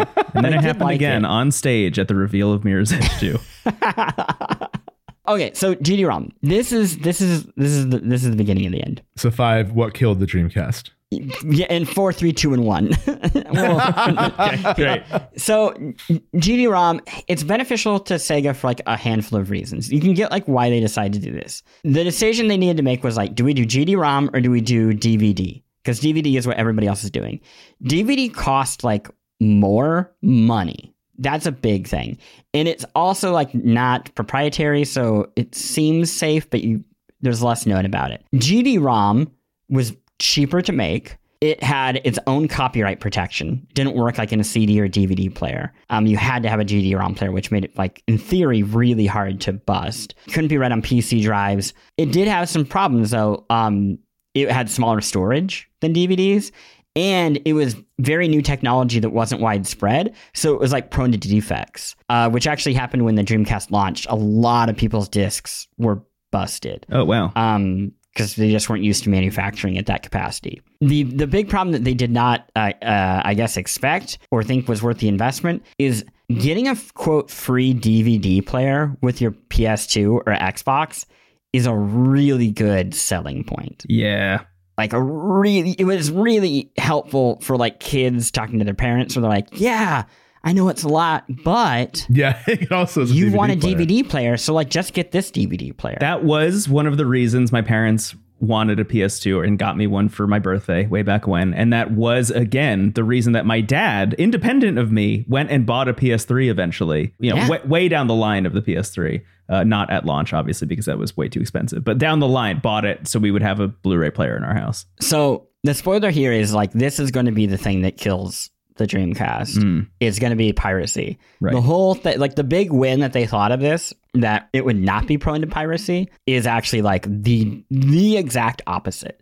There are two challenges that like pirates have to figure out that seem not doable and end up being extremely doable. One is like how do you rip games, and the other is how do you create non GD-ROM discs that are like readable mm. And I'm gonna like spare all of the technical stuff, but the like the secret is there's a thing called an MIL-CD, which was a, a type of a, a version of a disc. Think of it as like somewhere between a CD and a GD-ROM, hmm. And you could run it in a Dreamcast, and then once you did that, you could run just a CDR after it as a boot disc. Whoa. and you could just run whatever you wanted.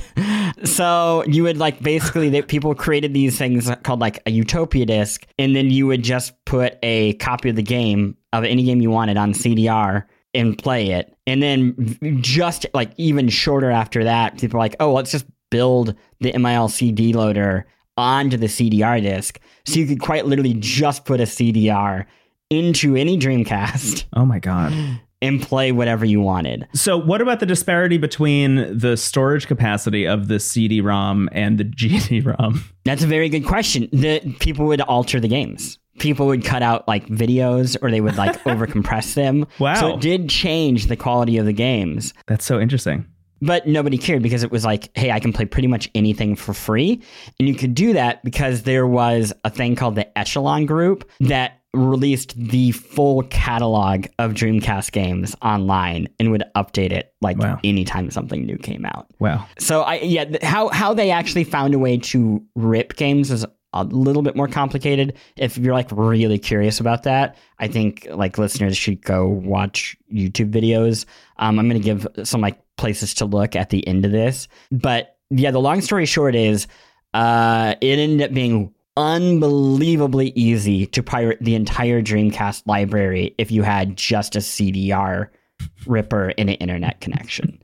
and that I think is really what killed the Dreamcast. Wow. Yeah, I, I remember Um, hearing about this after the fact because I think this was also like the beginning of like Napster and stuff. I feel like Yeah. piracy online in general was becoming like the cool thing to do in this in these exact years. Yes, yeah, and it, and it was normalizing the idea of piracy, right? Like Right, making you right. culturally comfortable with it. So there's like there is a positive side here, and this is more of a question I have for y'all about what you're going to include on on your list because it was easy to create effectively G, like Dreamcast game discs. There immediately became a killer homebrew community, like better homebrew community than we had seen for any console up until this point Yeah. and there are some really good homebrew games and i'm curious will you all include homebrew like in your catalog, the things that you're looking at, or are you like, no, it has to be like an official release? I think I would, depending on the games right? Like if if there are really standout, like you know, if if we hop online and search for the best homebrew Dreamcast games, if there are some that look interesting, I I, I can't imagine why they wouldn't count. Yeah, I feel the same way. I think. I mean, I think. I think that's the right choice. Obviously, I, the, the, the the main reason I, I think you like kind of have to is a game called Beats of Rage. Which do you know about Beats of Rage? No. Is No. it Streets of Rage but a rhythm game? It, no, it's a Streets of Rage sequel that's entirely fan made and is better than like the first three Streets of Rage games. Oh hell yeah! Yeah, it's absolutely killer. It was the best Streets of Rage game until Streets of Rage 4 came out. Okay, And it's awesome. You I don't think these are like games that'll make your list, but there's an entire community that is interested in porting games to the Dreamcast Mhm. because of of all this. So Counter-Strike works on Dreamcast, Cave Story obviously. I know that you Oh, both talked fun. about Another World somewhat recently. Yeah, yeah. Um, it's on Dreamcast. Just Wow. this, well, I guess 2022, Postal got ported to the Oh God. Dreamcast. Yeah. Why? I don't. I don't know. And there are just new Dreamcast releases every year, basically since the Dreamcast came out. If you go to like any kind of like import or hobbyist shop, um, or like small indie game shop, you will probably find new Dreamcast games. I love that. Um, That's awesome. yeah, it, it is great. It can kind of be a problem because you'll go and you'll look and like, oh, which of these games are like old? And you're like, I, I don't know. I think this game came out in 1999. And like, no, that came out in 2022. Um, I'm, I'm sorry. And that's why it costs $70. Yeah. I've been getting weirdly a little bit into the world of uh like new fan made Game Boy and Game Boy Advance games recently. Um there's Yeah. a YouTuber I'll give a shout out to named Retro Break, uh, who reviews like fan made or new Game Boy games, uh like almost exclusively. And I love watching that stuff. And I've been checking that out. And I had no idea that was present on the Dreamcast. That's very exciting to me. It's killer. Yeah. Number four, I can blast right through this one because we've talked about it almost entirely. Sure. It's just that there is uh, an immense focus on multiplayer on and offline. Mm. And I think when you're going through the games, that's a thing for y'all to consider about how you want to approach that. Um, there's the modem. As I mentioned, there are four controller ports on the base model. So they wanted people playing together. Power Stone, I think, is like the, the quintessential example, which is a 3D kind of like open fighting game. I don't know how to describe that type of combat. I mean, it's it's. I guess you could say like an arena fighter, but it, like I said before, it kind of reminds me of like a test at Smash Brothers, like what Smash Brothers would eventually become. There are more like arcadey environmental things where suddenly it will be like run, and then like all of a sudden you have to like run up an area in the level because like the area is flooding or something. Or like um, you'll be on a ship with like propellers and you can like toss people into the propellers, or you can like John Woo off of like little bar. Like you can do more gymnastics, I guess. Yeah, and there's a lot of items too. Like, I mean, you can find the Power Stone and then like transform into the characters. I loved the chef that became a big dinosaur. Think about him a lot.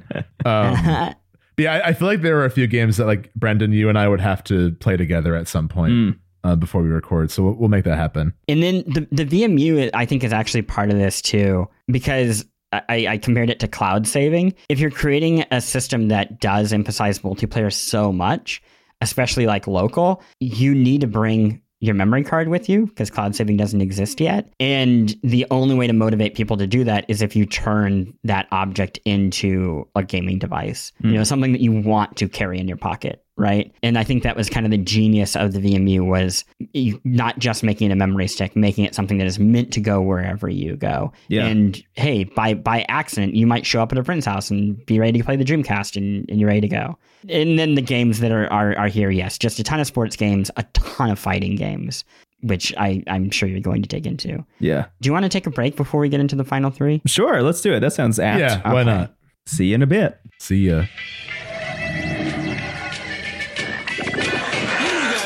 Guys made, Randy. You have no idea how it was back in the Genesis days. You couldn't think, couldn't adjust. Look what you got. My receivers couldn't do that, and our defense sucked. You'll never get beat by the same whack play over and over. You better appreciate what you got, Junior. Hey, let me go. I think Ojimbo got hold of a bad taco. Hey, I'm a legend. NFL 2K on Sega Dreamcast. It's thinking. Three. Why Neo Geo sucks. Unit. Metal Slug. More like Um, metal. I need a hug after playing that bullshit. More like metal. I need a hug. Uh, whenever I go to a retro store, there's for whatever reason there's always like one angry customer leaving because they wanted a Neo Geo. I'm not even just saying that because you brought it up. I feel like it is like one of the harder like pieces of equipment to find because I imagine Little do they know they were being saved um, from a world of disappointment and mediocrity. Neo, get out of here. Yeah. Um, The Geo stands for get everyone out. I, ima- The I house is imagine on we're, fire. we're we're back in now. Welcome back, dear Yeah, listener. hello. I had a quick question just about you know uh, thinking about how we're playing this. I've been thinking about TVs for this, and like Mm-hmm. I I don't have a CRT currently. Uh, my two options are my like current 4K TV, or I had like a 2009 the size of like a laptop screen TV that like isn't a CRTV, but like I feel like is the first like early. This is for a college student HDMI connection TV. Yeah. Do you think that would be a good candidate for the Dreamcast, or should I get a different different connection for it? This gets, I mean, this gets into the modding, which Brendon and I were just talking about before we hop back in. We should maybe dig into that right now. Yeah. If, if you don't plan on playing on a on a CRTV, I just play on like the nicest screen you have. Like Okay. modern, mo- the more modern the TV, the better it's going to have up like up processing, whatever that's called. Like Yeah. it's gonna it's gonna do a better job of making the image look good. I think there's also a question of how much of this stuff you want to play on emulation versus how much you want to play on original hardware. Yeah. I think original hardware is like pretty necessary for a number of games, but I think there's a lot that like you probably are better off not worrying about original hardware. There was recently a Dreamcast sale on Steam that was like a handful of stuff. So I do have like like I do have Rez on multiple platforms. I do have um Jet Set Radio on a number or Jet Grind Radio, excuse me, on a number of different platforms. Yeah, I- mean, also with anything you bought off Steam, it depends on how much you want it to be like authentic to the real thing. Because Crazy Taxi, for example, is not the same game. Like, Oh, really? the Okay. music and the ads in that game are different, and the music and the ads, I think, are crucial to the personality of that game. Yeah. Um, you know, you, having to listen to the same Offspring song over and over again while you like go to a KFC is just is so what Part of Crazy the joy. Is to me. I think for this episode, I'm gonna try to play as much on a Dreamcast as possible. I think like for some games, I might try them in multiple places, but I think I mean that that's been our approach for everything. Like for the DS and for the Game Boy Advance. Like I think for the DS episode, most of it was on a DSi, and then some hmm. things I played on a 3DS, and then for the Game Boy Advance, our friend Kyle modded us the Game Boy Advances, so I played that and an SP and another uh, handheld device. So Yeah. um, I, I imagine for Dreamcast it will be a similar mix of things. What I'll say about the Dreamcast and the modding scene in particular is at least what I was envisioning for us, and we've been we've been waiting until uh, recording this episode uh, to to buy those consoles specifically so we could ask you, Chris, about about your feelings about it. But what I've seen generally is if you're buying a modded console on on the internet, if you're not buying like a stock one, which has its own issues if you just buy it stock because like the VMU has a battery built in that needs to get replaced and all this stuff. There's like a mm-hmm. lot of things that can fail if you just buy like a used original Dreamcast. Mm-hmm. So it's kind of almost preferable these days to buy a modded one so you can kind of circumvent a lot of the issues that that console was kind of known for having. Right. Having to put a dictionary on top of the the system to like To keep force the the, lid to closed? make the games work. Yeah. Yeah, what I what I found is that most of them have HDMI out. So uh, that's probably what I'm going to do. I'm just going to get one that has HDMI out. The other thing, the other big thing, going back to talking about piracy on the console, uh, seems to be that most of them also come with a disk drive that has been removed and replaced with an SD card slot. Uh, that usually just comes with Right. every Dreamcast game built into the SD card slot. At least most of the places I've found that are selling them on like Etsy and stuff and eBay and whatever, it's just like, yeah, it also just comes with every Dreamcast game and HDMI out. Right. Yeah, I, I, I think that is the right choice too. Also, I, I have to imagine the games run a bit faster. Oh, probably, yeah. Not- loading not off an having to go SD off card disk. instead of Yeah, a disc. yeah, Yeah, yeah, yeah. Yeah, I, I think that's right. I think playing it on a TV is fine. I think um, a lot of the RPGs you're probably going to play on Steam Deck, and I think that's That's what I was thinking. I feel like chill. Skies of Arcadia will be fun just to have handheld or something. Oh, yeah. Yeah, I think Shenmue, you don't need to play on a Dreamcast per se. And honestly, it probably benefits like from some up resolution on an emulator. Mm. But I do think playing it on a large TV is important because again, it's so much about putting you into a place Right. that I, I think it would be a bit of a bummer to play something like that on on on a, on a Steam Deck. Interesting. Yeah, I, I from a little I played, I, I agree with that. I, I remember distinctly picking up a phone in Shenmue and then having to manually hit the numbers on the phone and being like, "This rules." Yes. My other question is, and this is maybe it might it, it might be a quick conversation, it might be a longer debate, but kind of what I said earlier about how late in the Dreamcast life, a lot of planned sequels were then released for the first Xbox. Do you Yes. think that we should consider games like Jet Set Radio Future, Shenmue 2, a few other games that were that were meant for the Dreamcast but came out on the Xbox? Do you think that should be in the equation here? Or is that not does that not count not- just because they're on a different console? Yeah, not not for your final list, just because like I don't know where you would stop it, right? Yeah, Like, right, right. With Gun Valkyrie, like there there are a lot of games that yeah, it gets pretty tricky pretty quickly, and I think maybe having like a separate thing of like, hey, you know, here are the other things, you know, if you loved Dreamcast, this is our kind of top five non Dreamcast games. Yeah, I I think that stuff might just come up naturally on normal episodes. Like I, I would love to do an episode on Jet Set Radio Future, for example. So that Right. can just kind of happen organically then. Okay, that's good to know. But yeah, because there's a ton of that on Xbox. You know, Panzer Dragoon goes on to be Xbox stuff. Shenmue, yeah, you're right. Well, this is a good segue into number three. PlayStation games ran better on Dreamcast, and you could play them. Did you know this? Wait. oh my god. Is that true? That's I- I- amazing. this is this is not the cry moment, but I, this is the reaction that I was hoping for because I I had a feeling you didn't know. I had no idea. That is amazing. Wait, so the, so what people were doing? Okay, wait, two things. Were people just taking PlayStation discs and putting them in the Dreamcast and they played, or were they doing that boot thing that you were talking about before and then putting in a PS1 game and then it worked? Can you do me a favor? Yeah. Can you go to our Discord? Uh huh. And go up to it. There's an image of Sonic the Hedgehog that I sent you, and I said we're gonna have to talk about this. Oh yeah, Bleem. Can you tell me what? Tell me what you're seeing. Yeah, I'm looking at a gr- I'm looking at a crying 3D render of Sonic the Hedgehog. He's holding a flower. Uh, the petals are falling off of the flower and onto the ground. There is a gravestone that says uh, it's a, it's. A, I just want to mention it's a f- completely cubic gravestone, which I think is interesting. Uh, and it Right. says Bleem on it, Bleem with an exclamation point, and it says April 1999 to November 2001. Long life. And you, and you sent it to us and said, can't wait to try and explain what the hell this means. What if I told you that PlayStation games ran on Dreamcast and it was sold commercially? Whoa. Really? Bleemcast is a commercial emulator. Bleemcast? That, that promised to play PlayStation games on Dreamcast and play them better. They would play at 6040 by 480 resolution. The PS1 played at 320 by 240. So it is Okay. stark. Yes. Uh, they also added anti-aliasing and bilinear filtering. Whoa. That's like So- markedly better. uh-huh. Uh, oh, and if you see screen comparisons, it is extremely noticeable. wow. So for me, with my family's, you know, one console policy, I was like, Sega Dreamcast, baby. I'm gonna get everything, all Yeah. of the games. So I can play Final Fantasy VII on the Dreamcast and it will be better.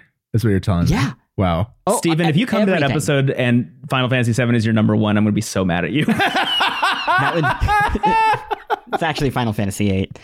Um, so yeah, and, and the wild thing, even as a kid, I was like, this can't be legal, but it it kind of was, or it looked like it could be. So the way it was going to work is there would be a thing called Bleem packs. And Bleem would release a disc that could boot up to like a hundred specific Sony games, and you would buy like a Beam Bleem pack, and you could play. Use this to boot those games. So you still would need to go buy the game, but then you could like boot it. And uh, it did not work out. The final release was like very small. I do believe these made it to market. You could buy boot discs for Gran Turismo 2, Tekken 3, and Metal Gear Solid. And the reason that it, things shrunk was I don't think because of like anything technological. Sony uh, took them to court as you can imagine. And I think Bleem was actually holding their own. But it turns out when you have no money and you're going against a company that has all the money, just being in court um, because you can't afford to like stay open or like pay the people who are making your product. So defense costs were just skyrocketing, and the the cost of being in court against Sony overwhelmed the studio, and they couldn't they couldn't ship. Very weirdly, the Bleem like the brand got bought recently by a company called Piko Interactive. Which you might have seen in the news. They were the company that brought Glover to Steam last year so I don't I don't know like what their deal is, but Bleem Bleem's coming back, baby. Man, I'm so glad I, I turned dead. my desk into a standing desk so I could just walk away from this when it gets too absurd. And and I I think there are Bleem boots available like online. You can you can now find some like rough versions of Bleem packs. Um, for so you could try this in theory at, at home. The other surprise is uh, Sega Genesis emulation Oh worked on the Dreamcast, which at the time shocking. Like running 16-bit on a console emulated was super tough. yeah. So there was a developer that made a thing called the Sega Smash Pack, and it contained a kind of like a smattering of Sega Genesis games. You can go back and play like the original Sonic and whatever. Yeah. In the game's files, there was a note to that piracy group that I mentioned earlier, Echelon, hmm that explained how to improve the emulator so that it could run basically any game from the Genesis that you wanted. Wow. And there was a thing like in it that was like, just leave me a note that's like, thank you, Uncle Sonic. so so when this hack went out, there was like a back and forth between uh, like, thank you, Uncle Sonic, as it got upgraded, upgraded, and people like, how did they figure this out so fast? They figured it out because the people who made and shipped the game left a file for a piracy, active piracy group to find Whoa. So that they could quickly turn Sega, the Dreamcast into a Sega Genesis emulator. This is amazing. I, I imagine so much of this was only possible because they made the uh, egregious error of including Windows CE on the back end. Am I am I wrong about that? I don't think so. Oh, I really? think this is all just because of the GD-ROM BS. Like, Wow. it's just because it's so easy to put things into the system for the first time. Right. that the fact that you have a means of lo- loading really whatever you want Mm, is is just all that that much easier. interesting. One final video game break before we get into like the kind of like final stretch, which is really two things. Yeah, our Final Fantasy. Eight. Uh, Well, no, it, it- it's it's the most important game. hmm Sega Gaga. I have heard about this. This is a like essentially like a parody of Sega for the Dreamcast, right? Y- Yes. Do you know the the general plot of Sega Gaga? No, inform me. I, I saw a discussion about it in the Discord, and I added it to the list on Backloggd, but I don't know anything else about it. It is. The- I'm just going to read the gameplay, the top of the wiki of the gameplay section. Sega Gaga is a role playing simulation video game described as a Sega simulation. Controlling the young Sega Taro, the player is tasked with saving a struggling Sega from losing the console market to their vi- rival Dogma. Oh my god. The player must progress through various Sega development studios and fight various employees, who, due to the stress and pressure brought on by tight work constraints, have turned into mutants. The, the, the image next to that description is a picture of the main character actually fighting Samba de Amigo Oh my god. in like a Tron like environment. and this was released by Sega. This is released by Sega in March 29th of 2001, which is to say the end of the life of the Sega Dreamcast. It is it is um it is the all that jazz of video games. Yeah, it sounds like. Uh, do you know the play um, "Noises Off"? yes. For those who don't know, the that play is a three act comedy. That the first act is the final dress rehearsal of a British farce. So you learn like who the actors are, the characters they're playing, what this play is, the dynamics between both the characters and the actors. And the, the second act is opening night backstage and everything is going horribly wrong. And then the third act is like one of the final shows. And at that point, you know the play so well that like everything that could go wrong is going wrong. It ends with like three actors as the same character coming on stage and doing the same monologue. And it just sounds like Sega Gaga is like the third act of Noises Off. Just like, whatever, it's over. Here's this. You know, we're not even going to try to make this work anymore. It rules. There is not an English version. People have been working on a fan Oh. translation for a while. Yeah. Mm-hmm. But you can watch an entire playthrough with somebody translating it on YouTube. Oh, nice. Perfect. And I will do that. honestly, probably just as good as playing it. It's a pretty direct RPG, Yeah. pretty linear. So I don't think you're like losing a whole lot. But I think, I do think it's like a must play, quote, watch before the end of, of this journey. I absolutely adore it. Stephen and I have talked a little bit on the show uh, after I finished Yakuza Kiwami specifically that that game to me while playing it read like people internally at Sega rallying against the corporate structures of Sega like if you, you there is a lens by which you could view that game that turns it into a, a chilling indictment of what it's like to work at Sega and try and make a game like Shenmue or Yakuza within there and I, I'm wondering I'm wondering how much crossover there is between those teams. I feel like I feel like if I was to look at those credits, there might be at least a couple people that worked on Sega Gaga. Yeah. I, I think that's possible. I also think that just might be Japanese video game publishers because they like are so big. Like Square Enix is in like I don't know like real estate or whatever. You know, Yeah. Konami makes like dishwashers that you can you can put that stuff in a video game and nobody is gonna know. Mm. You know, it's like I don't whatever. I, I I only know our pachinko business, so Right. um, best of luck to them. That might be why, by contrast, Nintendo is so possessive of their IP because they are primarily an, a video game company. Like their whole business is Mario and, and Zelda and all that. So, like, if you if you have a take on their character that's not like fitting the molds, they're not going to allow that. Mm. Yeah, I, I think it, the, the Nintendo point is spot on, and I think Nintendo is bigger than a game company, but they're a toy business. Right. They're a toy and entertainment business where a lot of other game companies got got into this are consumer product businesses. And you know, that was the true that was true in the US way back in with like Coleco. Like Coleco stands for Connecticut Leather Company. You know, a lot of video game companies from back in the day started as consumer products that were just like diversifying. It's just that most of them here died. Yeah. Yeah. Um, when we're in Japan, the, they're now you know big name companies that we think of as just being game companies, but in in Japan itself, like they're not perceived as just game companies. Wow. That makes sense. Um, yeah, yeah. Um, okay, let's take the walk down down the final road. The marathon is coming to an end. We can see the finish line. are we at two or one? We're at two. We're at two. But they're kind of two and one are, are really they're you can't have two without having one and one without two. Number two, the Sega Dreamcast is basically a tef- test drive for Microsoft's Xbox, which hmm. we've talked about over and over and over. But it is true. Has a Windows OS, focus on network and online play, which would be the definitive selling point of the original Xbox with Halo.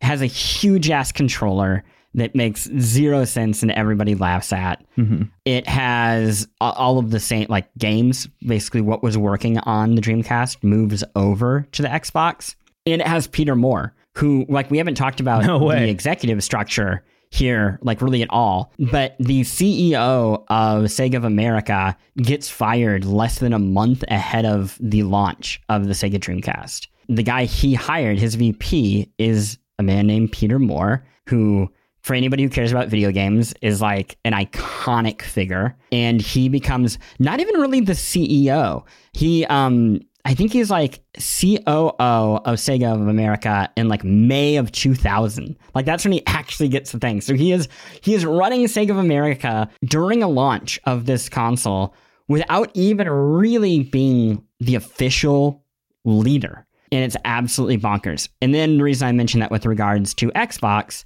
is he effectively runs the Xbox game division um, during its like most crucial is this going to be a real thing period that's Right. 2003 to 2007 and that's you know he's famous for getting the halo 2 tattoo on his arm Right. and stuff. So that yeah, that's my number two, and my number one is just Peter Moore. I like I don't think that you can appreciate the Sega Dreamcast, especially as like an American, without knowing Peter Moore. And like Peter Moore is my absolute favorite executive in the game space. There's not like, you know, there's never like a great C-suite person, but he is one of the few like truly nice people Oh, that's uh, nice to in hear. this space. Yeah, like super, super nice, and and it's it's just wild to me that we we have this system right where the the head of Sega America gets fired. This one dude, like Moore, is like left to try to like salvage it. His I know the the head publicist there is a guy named Chase, just Chase, full name. I think he works at Twitch now. He's great. Um, but just like this real like quirky oddball group out of San Francisco that's just trying to keep this thing alive. Wow. And it really has like everything going against it and has to put on a smile through all of it. And kind of knows like what is going on, but it's a rare moment where I feel like it worked out for this person.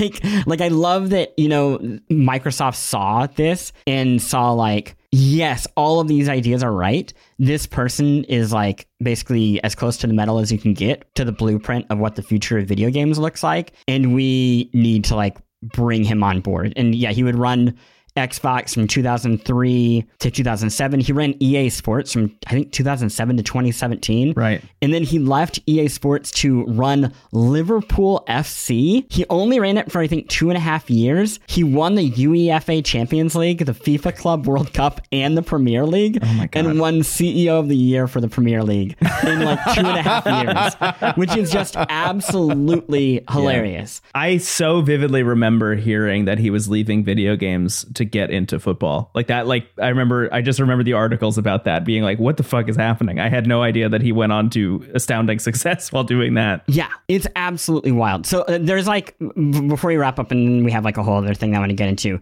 There's this interview that I found that like is the most like Peter Moore interview imaginable, and I don't know how to play it on a computer. So I'm gonna play it to you all Uh huh. from my phone, Yeah. And then AJ is just going to cut it in.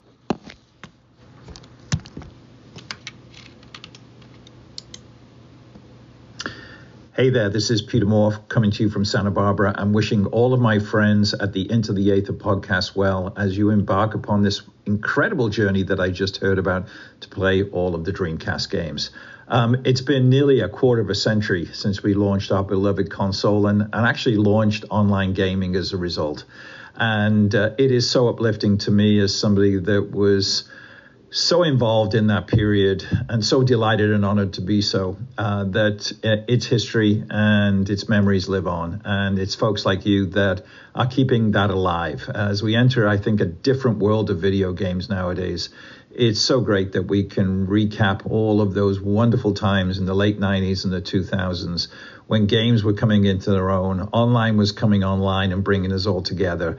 Um, and it's such a, a- a wonderful privilege for me to be a part of that. And I want to wish you guys all the very best as you play all of these amazing games. Cheers. You did it. You made us cry. Um, I can't believe you did. You, did Brendon leave? Brendon's gone. oh no, he's. So I had to sit down. Oh my god. Oh my god. Is that what you and AJ planned? Yeah. Did you did you get the, you made this? Thank uh, thank you for making that happen. That's yeah. so. first- yeah. oh my god. I can't. I honestly can't believe what just happened. Peter is is like truly genuinely one of the like nicest and he got back to me i'm not i'm not exaggerating within 24 hours of me asking like um, got back immediately Oh my god. so yes I, I i i figured there's no way for you to go into the dreamcast without a send off from the face of of the dreamcast This is Oh this is God. amazing. Yeah, thank you so much for that. I like truly Peter Moore is like one of those people in video games that I I credit as like getting me excited about the industry outside of just like playing games, like seeing him on stage getting so hyped about whatever it was that he was promoting at any given time, whether it was like getting the Halo 2 tattoo uh or the was it fake the Grand Theft Auto one? The Grand Theft Auto 4 one is fake. Yeah. I'm pretty sure. But the still, one was the fact real. that he even did the sleeve reveal again, and there was a Grand Theft Auto 4 logo, was like, un- like just understanding the craft of the showmanship of being on stage and like revealing uh, like a, a piece of entertainment and media like that. I feel like set the stage for so much of what we see now in in games presentations, Nintendo Directs, E3, Summer Games Fest, all of that. Like really, to me, stems back to what he was able to do on stage. That's like a unreal, unreal that that just happened.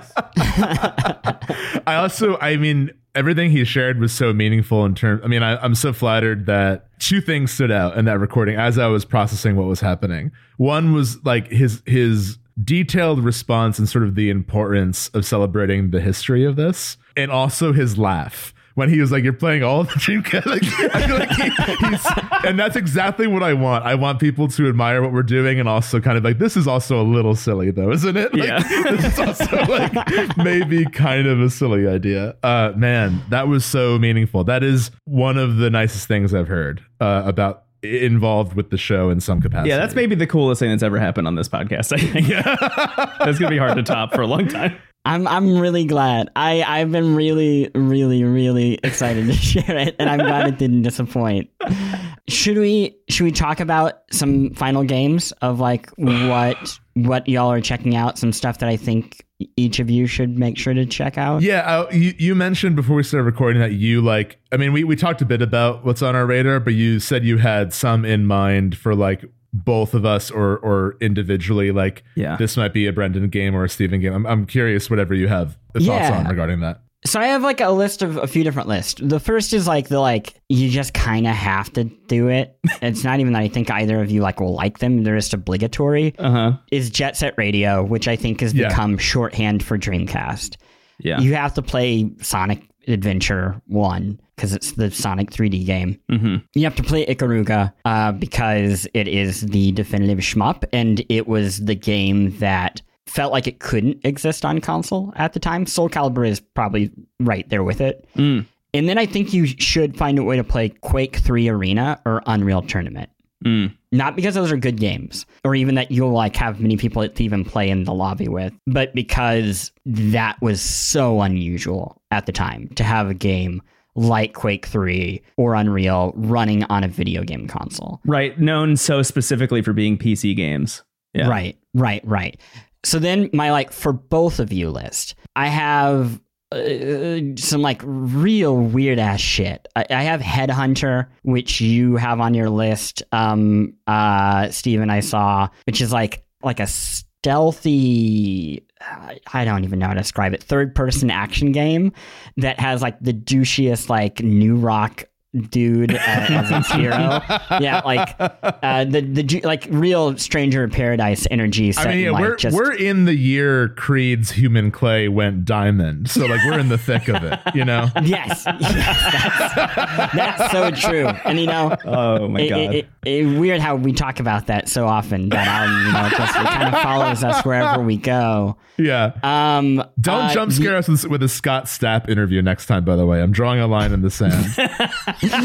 the, Jesus. The uh, the other one is um D two, which I do you know D or D two? yeah, so D2 is also on the list. It is, I think, does D stand for Dracula? It's a horror game, right? I'm not going to tell you what D stands for. I think you're going to be very confused. It, it's a game by um, this uh, developer named Kenji Eno, who um, passed away really sadly back in 2013, very young. I think it was like in his 40s. Wow. But it is a survival horror game that is w- w- weird in a way that few games are weird.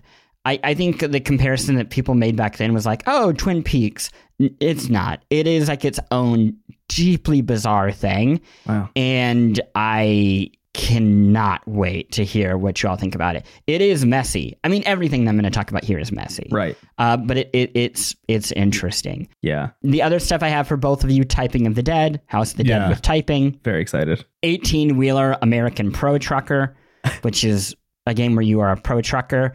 Uh, unlike a lot of the like simulation games these days, it is like a Sega arcade game version of that idea. This this uh sorry, that that just for some reason unlocked a memory, Stephen, that I don't know if you remember, which is you and I, this is like in the era where we're writing for another video game website, we had made a video about ET for the Atari where we were like, is ET for the Atari really as bad as we think it is? Et cetera, et cetera. It was, it was like pre into the Aether, pre everything. And we were like, Yeah, oh yeah, like we should start- 2013. yeah, like we Yeah. should start working together more. And we decided to get together to do another video, but we didn't know what about. And it was at the launch of um, PlayStation 4's cloud streaming capabilities. And we decided that we were going to make a video about that and just what that what that was like as an experience. And the first game you and I played was uh, Jimmy Johnson's Anything with an Engine. And it was so bad that we stopped the video. it was so bad that we stopped the video and then I moved to Chicago like the next week. that might have been like the last thing we did until, into into the the Aether. that rules. Uh, oh, the, the the other stuff uh, for both of you, uh, Ill Bleed and Berserk. Just to see how violent games were at like at this point. Yeah. This was the period where uh, you know again video games were not protected as like a form of art and speech. So people were kind of like flirting with how far do you go? And it's going to seem quite tame by today's standards, but I think it'll be a little surprising to you to see something this old that has this much blood and gore. Yeah, I have Ill Bleed on the list, and I also have sort of the Berserk Guts Rage. Is that the Berserk game? you're Yeah, yeah, yeah, yeah, yeah. Oh, oh, Yeah. it is it is the manga. Yeah. Yeah. Nice. Hell yeah. Okay, I'm excited Um, about that. And then uh, Samba de Amigo, because of course, Yeah. rhythm game, uh, and uh, Resident Evil Code Veronica, Yeah. and Blue Stinger. Um, Blue Stinger. Resident Evil Code Veronica, I'm just giving you the heads up now. Get ready to add some caveats about um, Yeah. some choices that uh, were wrong then and are very more noticeably wrong now. Um, Okay. But that said, the actual game itself is a really strong Resident Evil game. The only weird bit is now that all the other Resident Evils have been remade, it's a little weird to go back and play something that feels like a Resident Evil game from from that era. I, I played the beginning hours of it on PS4, and I played it a long time ago, like on the Dreamcast. And I, I know that, that it was actually supposed to be Resident Evil 3 initially, but then like Nemesis was going to be the spin off, and Code Veronica was going to be 3, and, and then they flipped it at some point in production. Um, so Code Veronica is kind of like a forgotten entry in some ways. yeah, yeah, and, and very much like a full Resident Evil game. Yeah. And then Blue Stinger, which is like part of these games that are riffing on what is a Resident Evil game at the time. Then I have my individual list for both of you. Uh, for Brendon, I have Techromancer, which uh, What- the, what is long it? short, uh, like giant mech rock'em sock'em robots. I think is what I've seen it called many All right. times. All right. it's, it's, it's cool as hell. Bangai-O, which is yeah. M- also more mechs. Yeah. I really loved Bangai-O Spirits. Uh, we played that uh, for for one of our one of our uh, compilation episodes. So I'm I'm excited to go play the original. I've heard the original is great. Yes, uh, Spirits pro- probably better, but they're both they're both very good. Yeah. Um, ChuChu Rocket Yes. and Sega Swirls. ChuChu Rocket, I think you've heard of, Yes. Sega Swirls I've not. and it was on PC and Palm Pilot at that time. Oh. Wow. That's how you know it's good. It's just a matching game, but I, I I love it. It came in like a lot of like discs where you get you know like a few demos, and they're like, yeah, and Sega Swirls is there, the full game. Oh, Like, yeah. wow, full game, and then you play it, and you're like, yeah, uh, I mean, sure. Then the the only review on backlog for Sega Swirl is half a star, genuinely the worst puzzle game ever. Why did I waste my money on this? Man, that's heartbreaking. I haven't played it since it came out, but I played a ton of Sega Swirl. I'm so excited to play it. and then uh, Zombie Revenge and Dynamite Cop. Which did you, either of you ever play the Die Hard game that was in arcade, like actually in arcades, not No. Die Hard arcade? no. So there is a a game in arcades that was like a beat 'em up, like a room by room beat 'em up, but it was like 3D, like polygonal, and it was Die Hard. Except, really, all it had in common with Die Hard was your character vaguely looked like Bruce Willis, and you were going up a skyscraper. Otherwise, very, very, very different from Die Hard. I absolutely love this game. It was in Japan called Dynamite Deka, and you could play it on the Sega Saturn. Its sequel, Dynamite Deka 2, they couldn't really call it Die Hard because the first one didn't even look like Die Hard. Hmm. They called it Dynamite Cop, and it came out on the Dreamcast. And it is a delight. And then there's also a game that plays very, very similar to it, but it's about zombies, and it's called Zombie Revenge. These are, next time you two are in the same space together, mm-hmm. two of the first games that I would be like, get them out. Like, Yeah. get them, play them together. Both of them are like, especially, I think Dynamite Cop is like 90 minutes long, like tops. Hell yeah. Um, uh, Zombie Revenge, I can't remember how long it is, but it can't be that much longer. Uh, but they're both a blast if you take them for what they are. Yeah. They, they, they kind of got ripped when they came out because of spending, you know, $60 on a 90 minute game. it, it- not, not super popular. Mm-hmm. Also, I've been adding all of these to the list in real time, just so you, in case you're wondering why I'm typing and looking around. Yeah. Awesome. Of well, the now I dead, have, Stephen. I have, I have your games, and I think you have all of these already on your list. Oh, well, I'll double check. Yeah. I have Egg, Elemental Gimmick Gear. Let me. Wait. I think I might. You do Let's have that on You the do. I, I checked to make sure you did. what is this game about? I'm, I'm I'm not telling you anything. You're gonna have to figure out egg element elemental gimmick gear on your own. Toy Commander, which is a game that lets you play as toys in giant open world spaces. So you can play as like a toy airplane in a like a a family kitchen, and you fly around a kitchen at two scale. So just a one of the early 3D games that really understood the idea of scale and boundaries and like making you feel really small in this ginormous world that is both like familiar and alien. That's so cool. Um, Space Channel 5. yeah, that's on there. That's one I'm really excited about. Yeah. You got to dance, baby. And then uh, Grandia 2. Because like Nice. I, I how how could you not? and then uh, my my absolute wild card, San Francisco Rush 2049.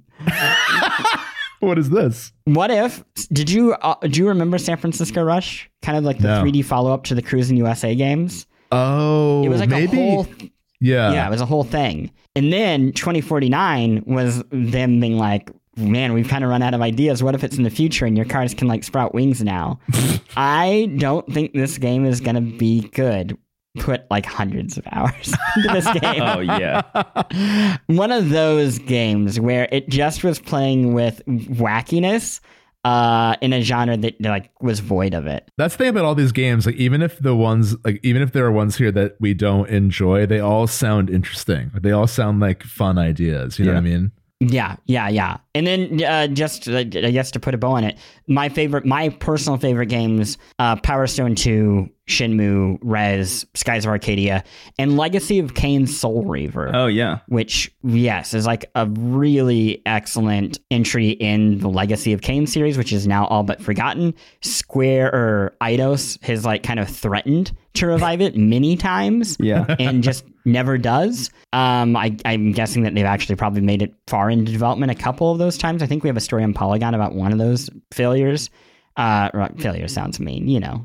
It didn't. It didn't come out. Yeah, I think that's pretty objectively like they did they didn't succeed in their uh, goal to release a video game. Yes, I, I, I just don't want to put the blame on the devs. Totally. Often, you know, when something like that doesn't die, it's it's the money. Um, Yeah. and then I wanted to just give a few credit thank yous to different places that helped while I was kind of checking on my memories on a lot of this. Yeah. If you want to know more about the Sega Dreamcast on YouTube, Modern Vintage Gamer, which Yeah. is just a great follow. Uh, Classic Gaming Quarterly. Uh, there is a ZDTV GameSpot TV uh, Adam Sessler thing that I mentioned earlier. that I wouldn't necessarily say is good, uh, but is interesting. and then uh, uh, the channel Wrestling with Gaming. And then this is just for y'all specifically as you go through your season.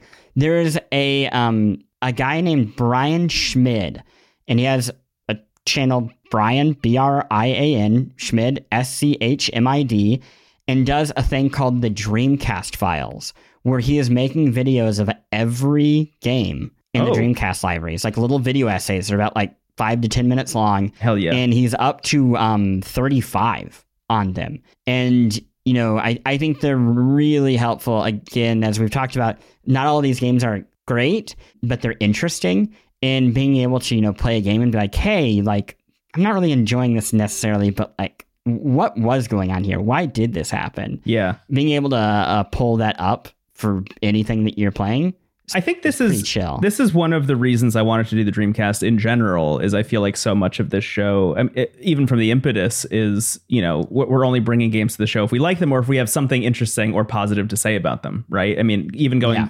As far back as our first episode about uh, Octopath Traveler One, you know, you and I, Stephen, had a lot of positive things to say about that game, but neither of us finished it, and we both had some real criticisms of it, also, uh, most of which got fixed in two. But still, like Octopath Traveler One, in some ways, feels like the perfect encapsulation of what we're always trying to do with Into the Aether. In some ways, Yeah. and I feel like the Dreamcast and its entire library, like almost everything that was released on it, is so squarely in that same wheelhouse of things where it's like, yeah, we're gonna play it, and I, I think a lot of these games are not going to be ones that I'm going to put on my like you know goat list. But uh, they'll at least be like fun to talk about, and I think there's going to be a lot of really interesting experiments, especially harkening back to what you were talking about before, which is you know a lot of what happened on the Dreamcast is the precursor to the success of things like the Xbox and other console generations. I feel like so so much of what's interesting about the Dreamcast is what became interesting about everything else that did succeed down the line. So just just filling in that blank historically, I think is going to be really cool too. I Absolutely. think that's right. That's it, y'all. We made it to the end Wow. of my my my document. There's no more document left.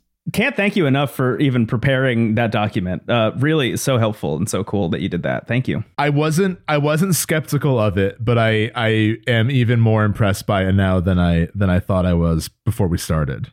So uh, thank you for all this. Sure. I, I I'm just glad that I can make use of my real shattered memories of having to get a, an early Dreamcast modded so I could import Ecco the Dolphin from the UK because it got released there six months ahead of time. Hey, you know what game you don't need to play? Ecco the Dolphin. Ecco the Dolphin. Yeah. It's um not good.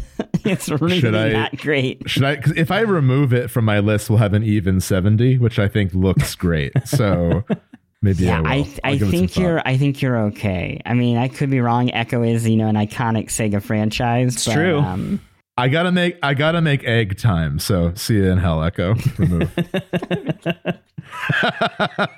Um, man, I'm so excited to get started. Yeah. So next step for us is to find Dreamcast consoles on the internet to to purchase and uh and, and get going with this. Yeah, I'm also curious, like, because I feel like in the lead up to Game Boy Advance, we had a couple games that were bonuses. Like, we did a bonus for Mother 3. Oh yeah.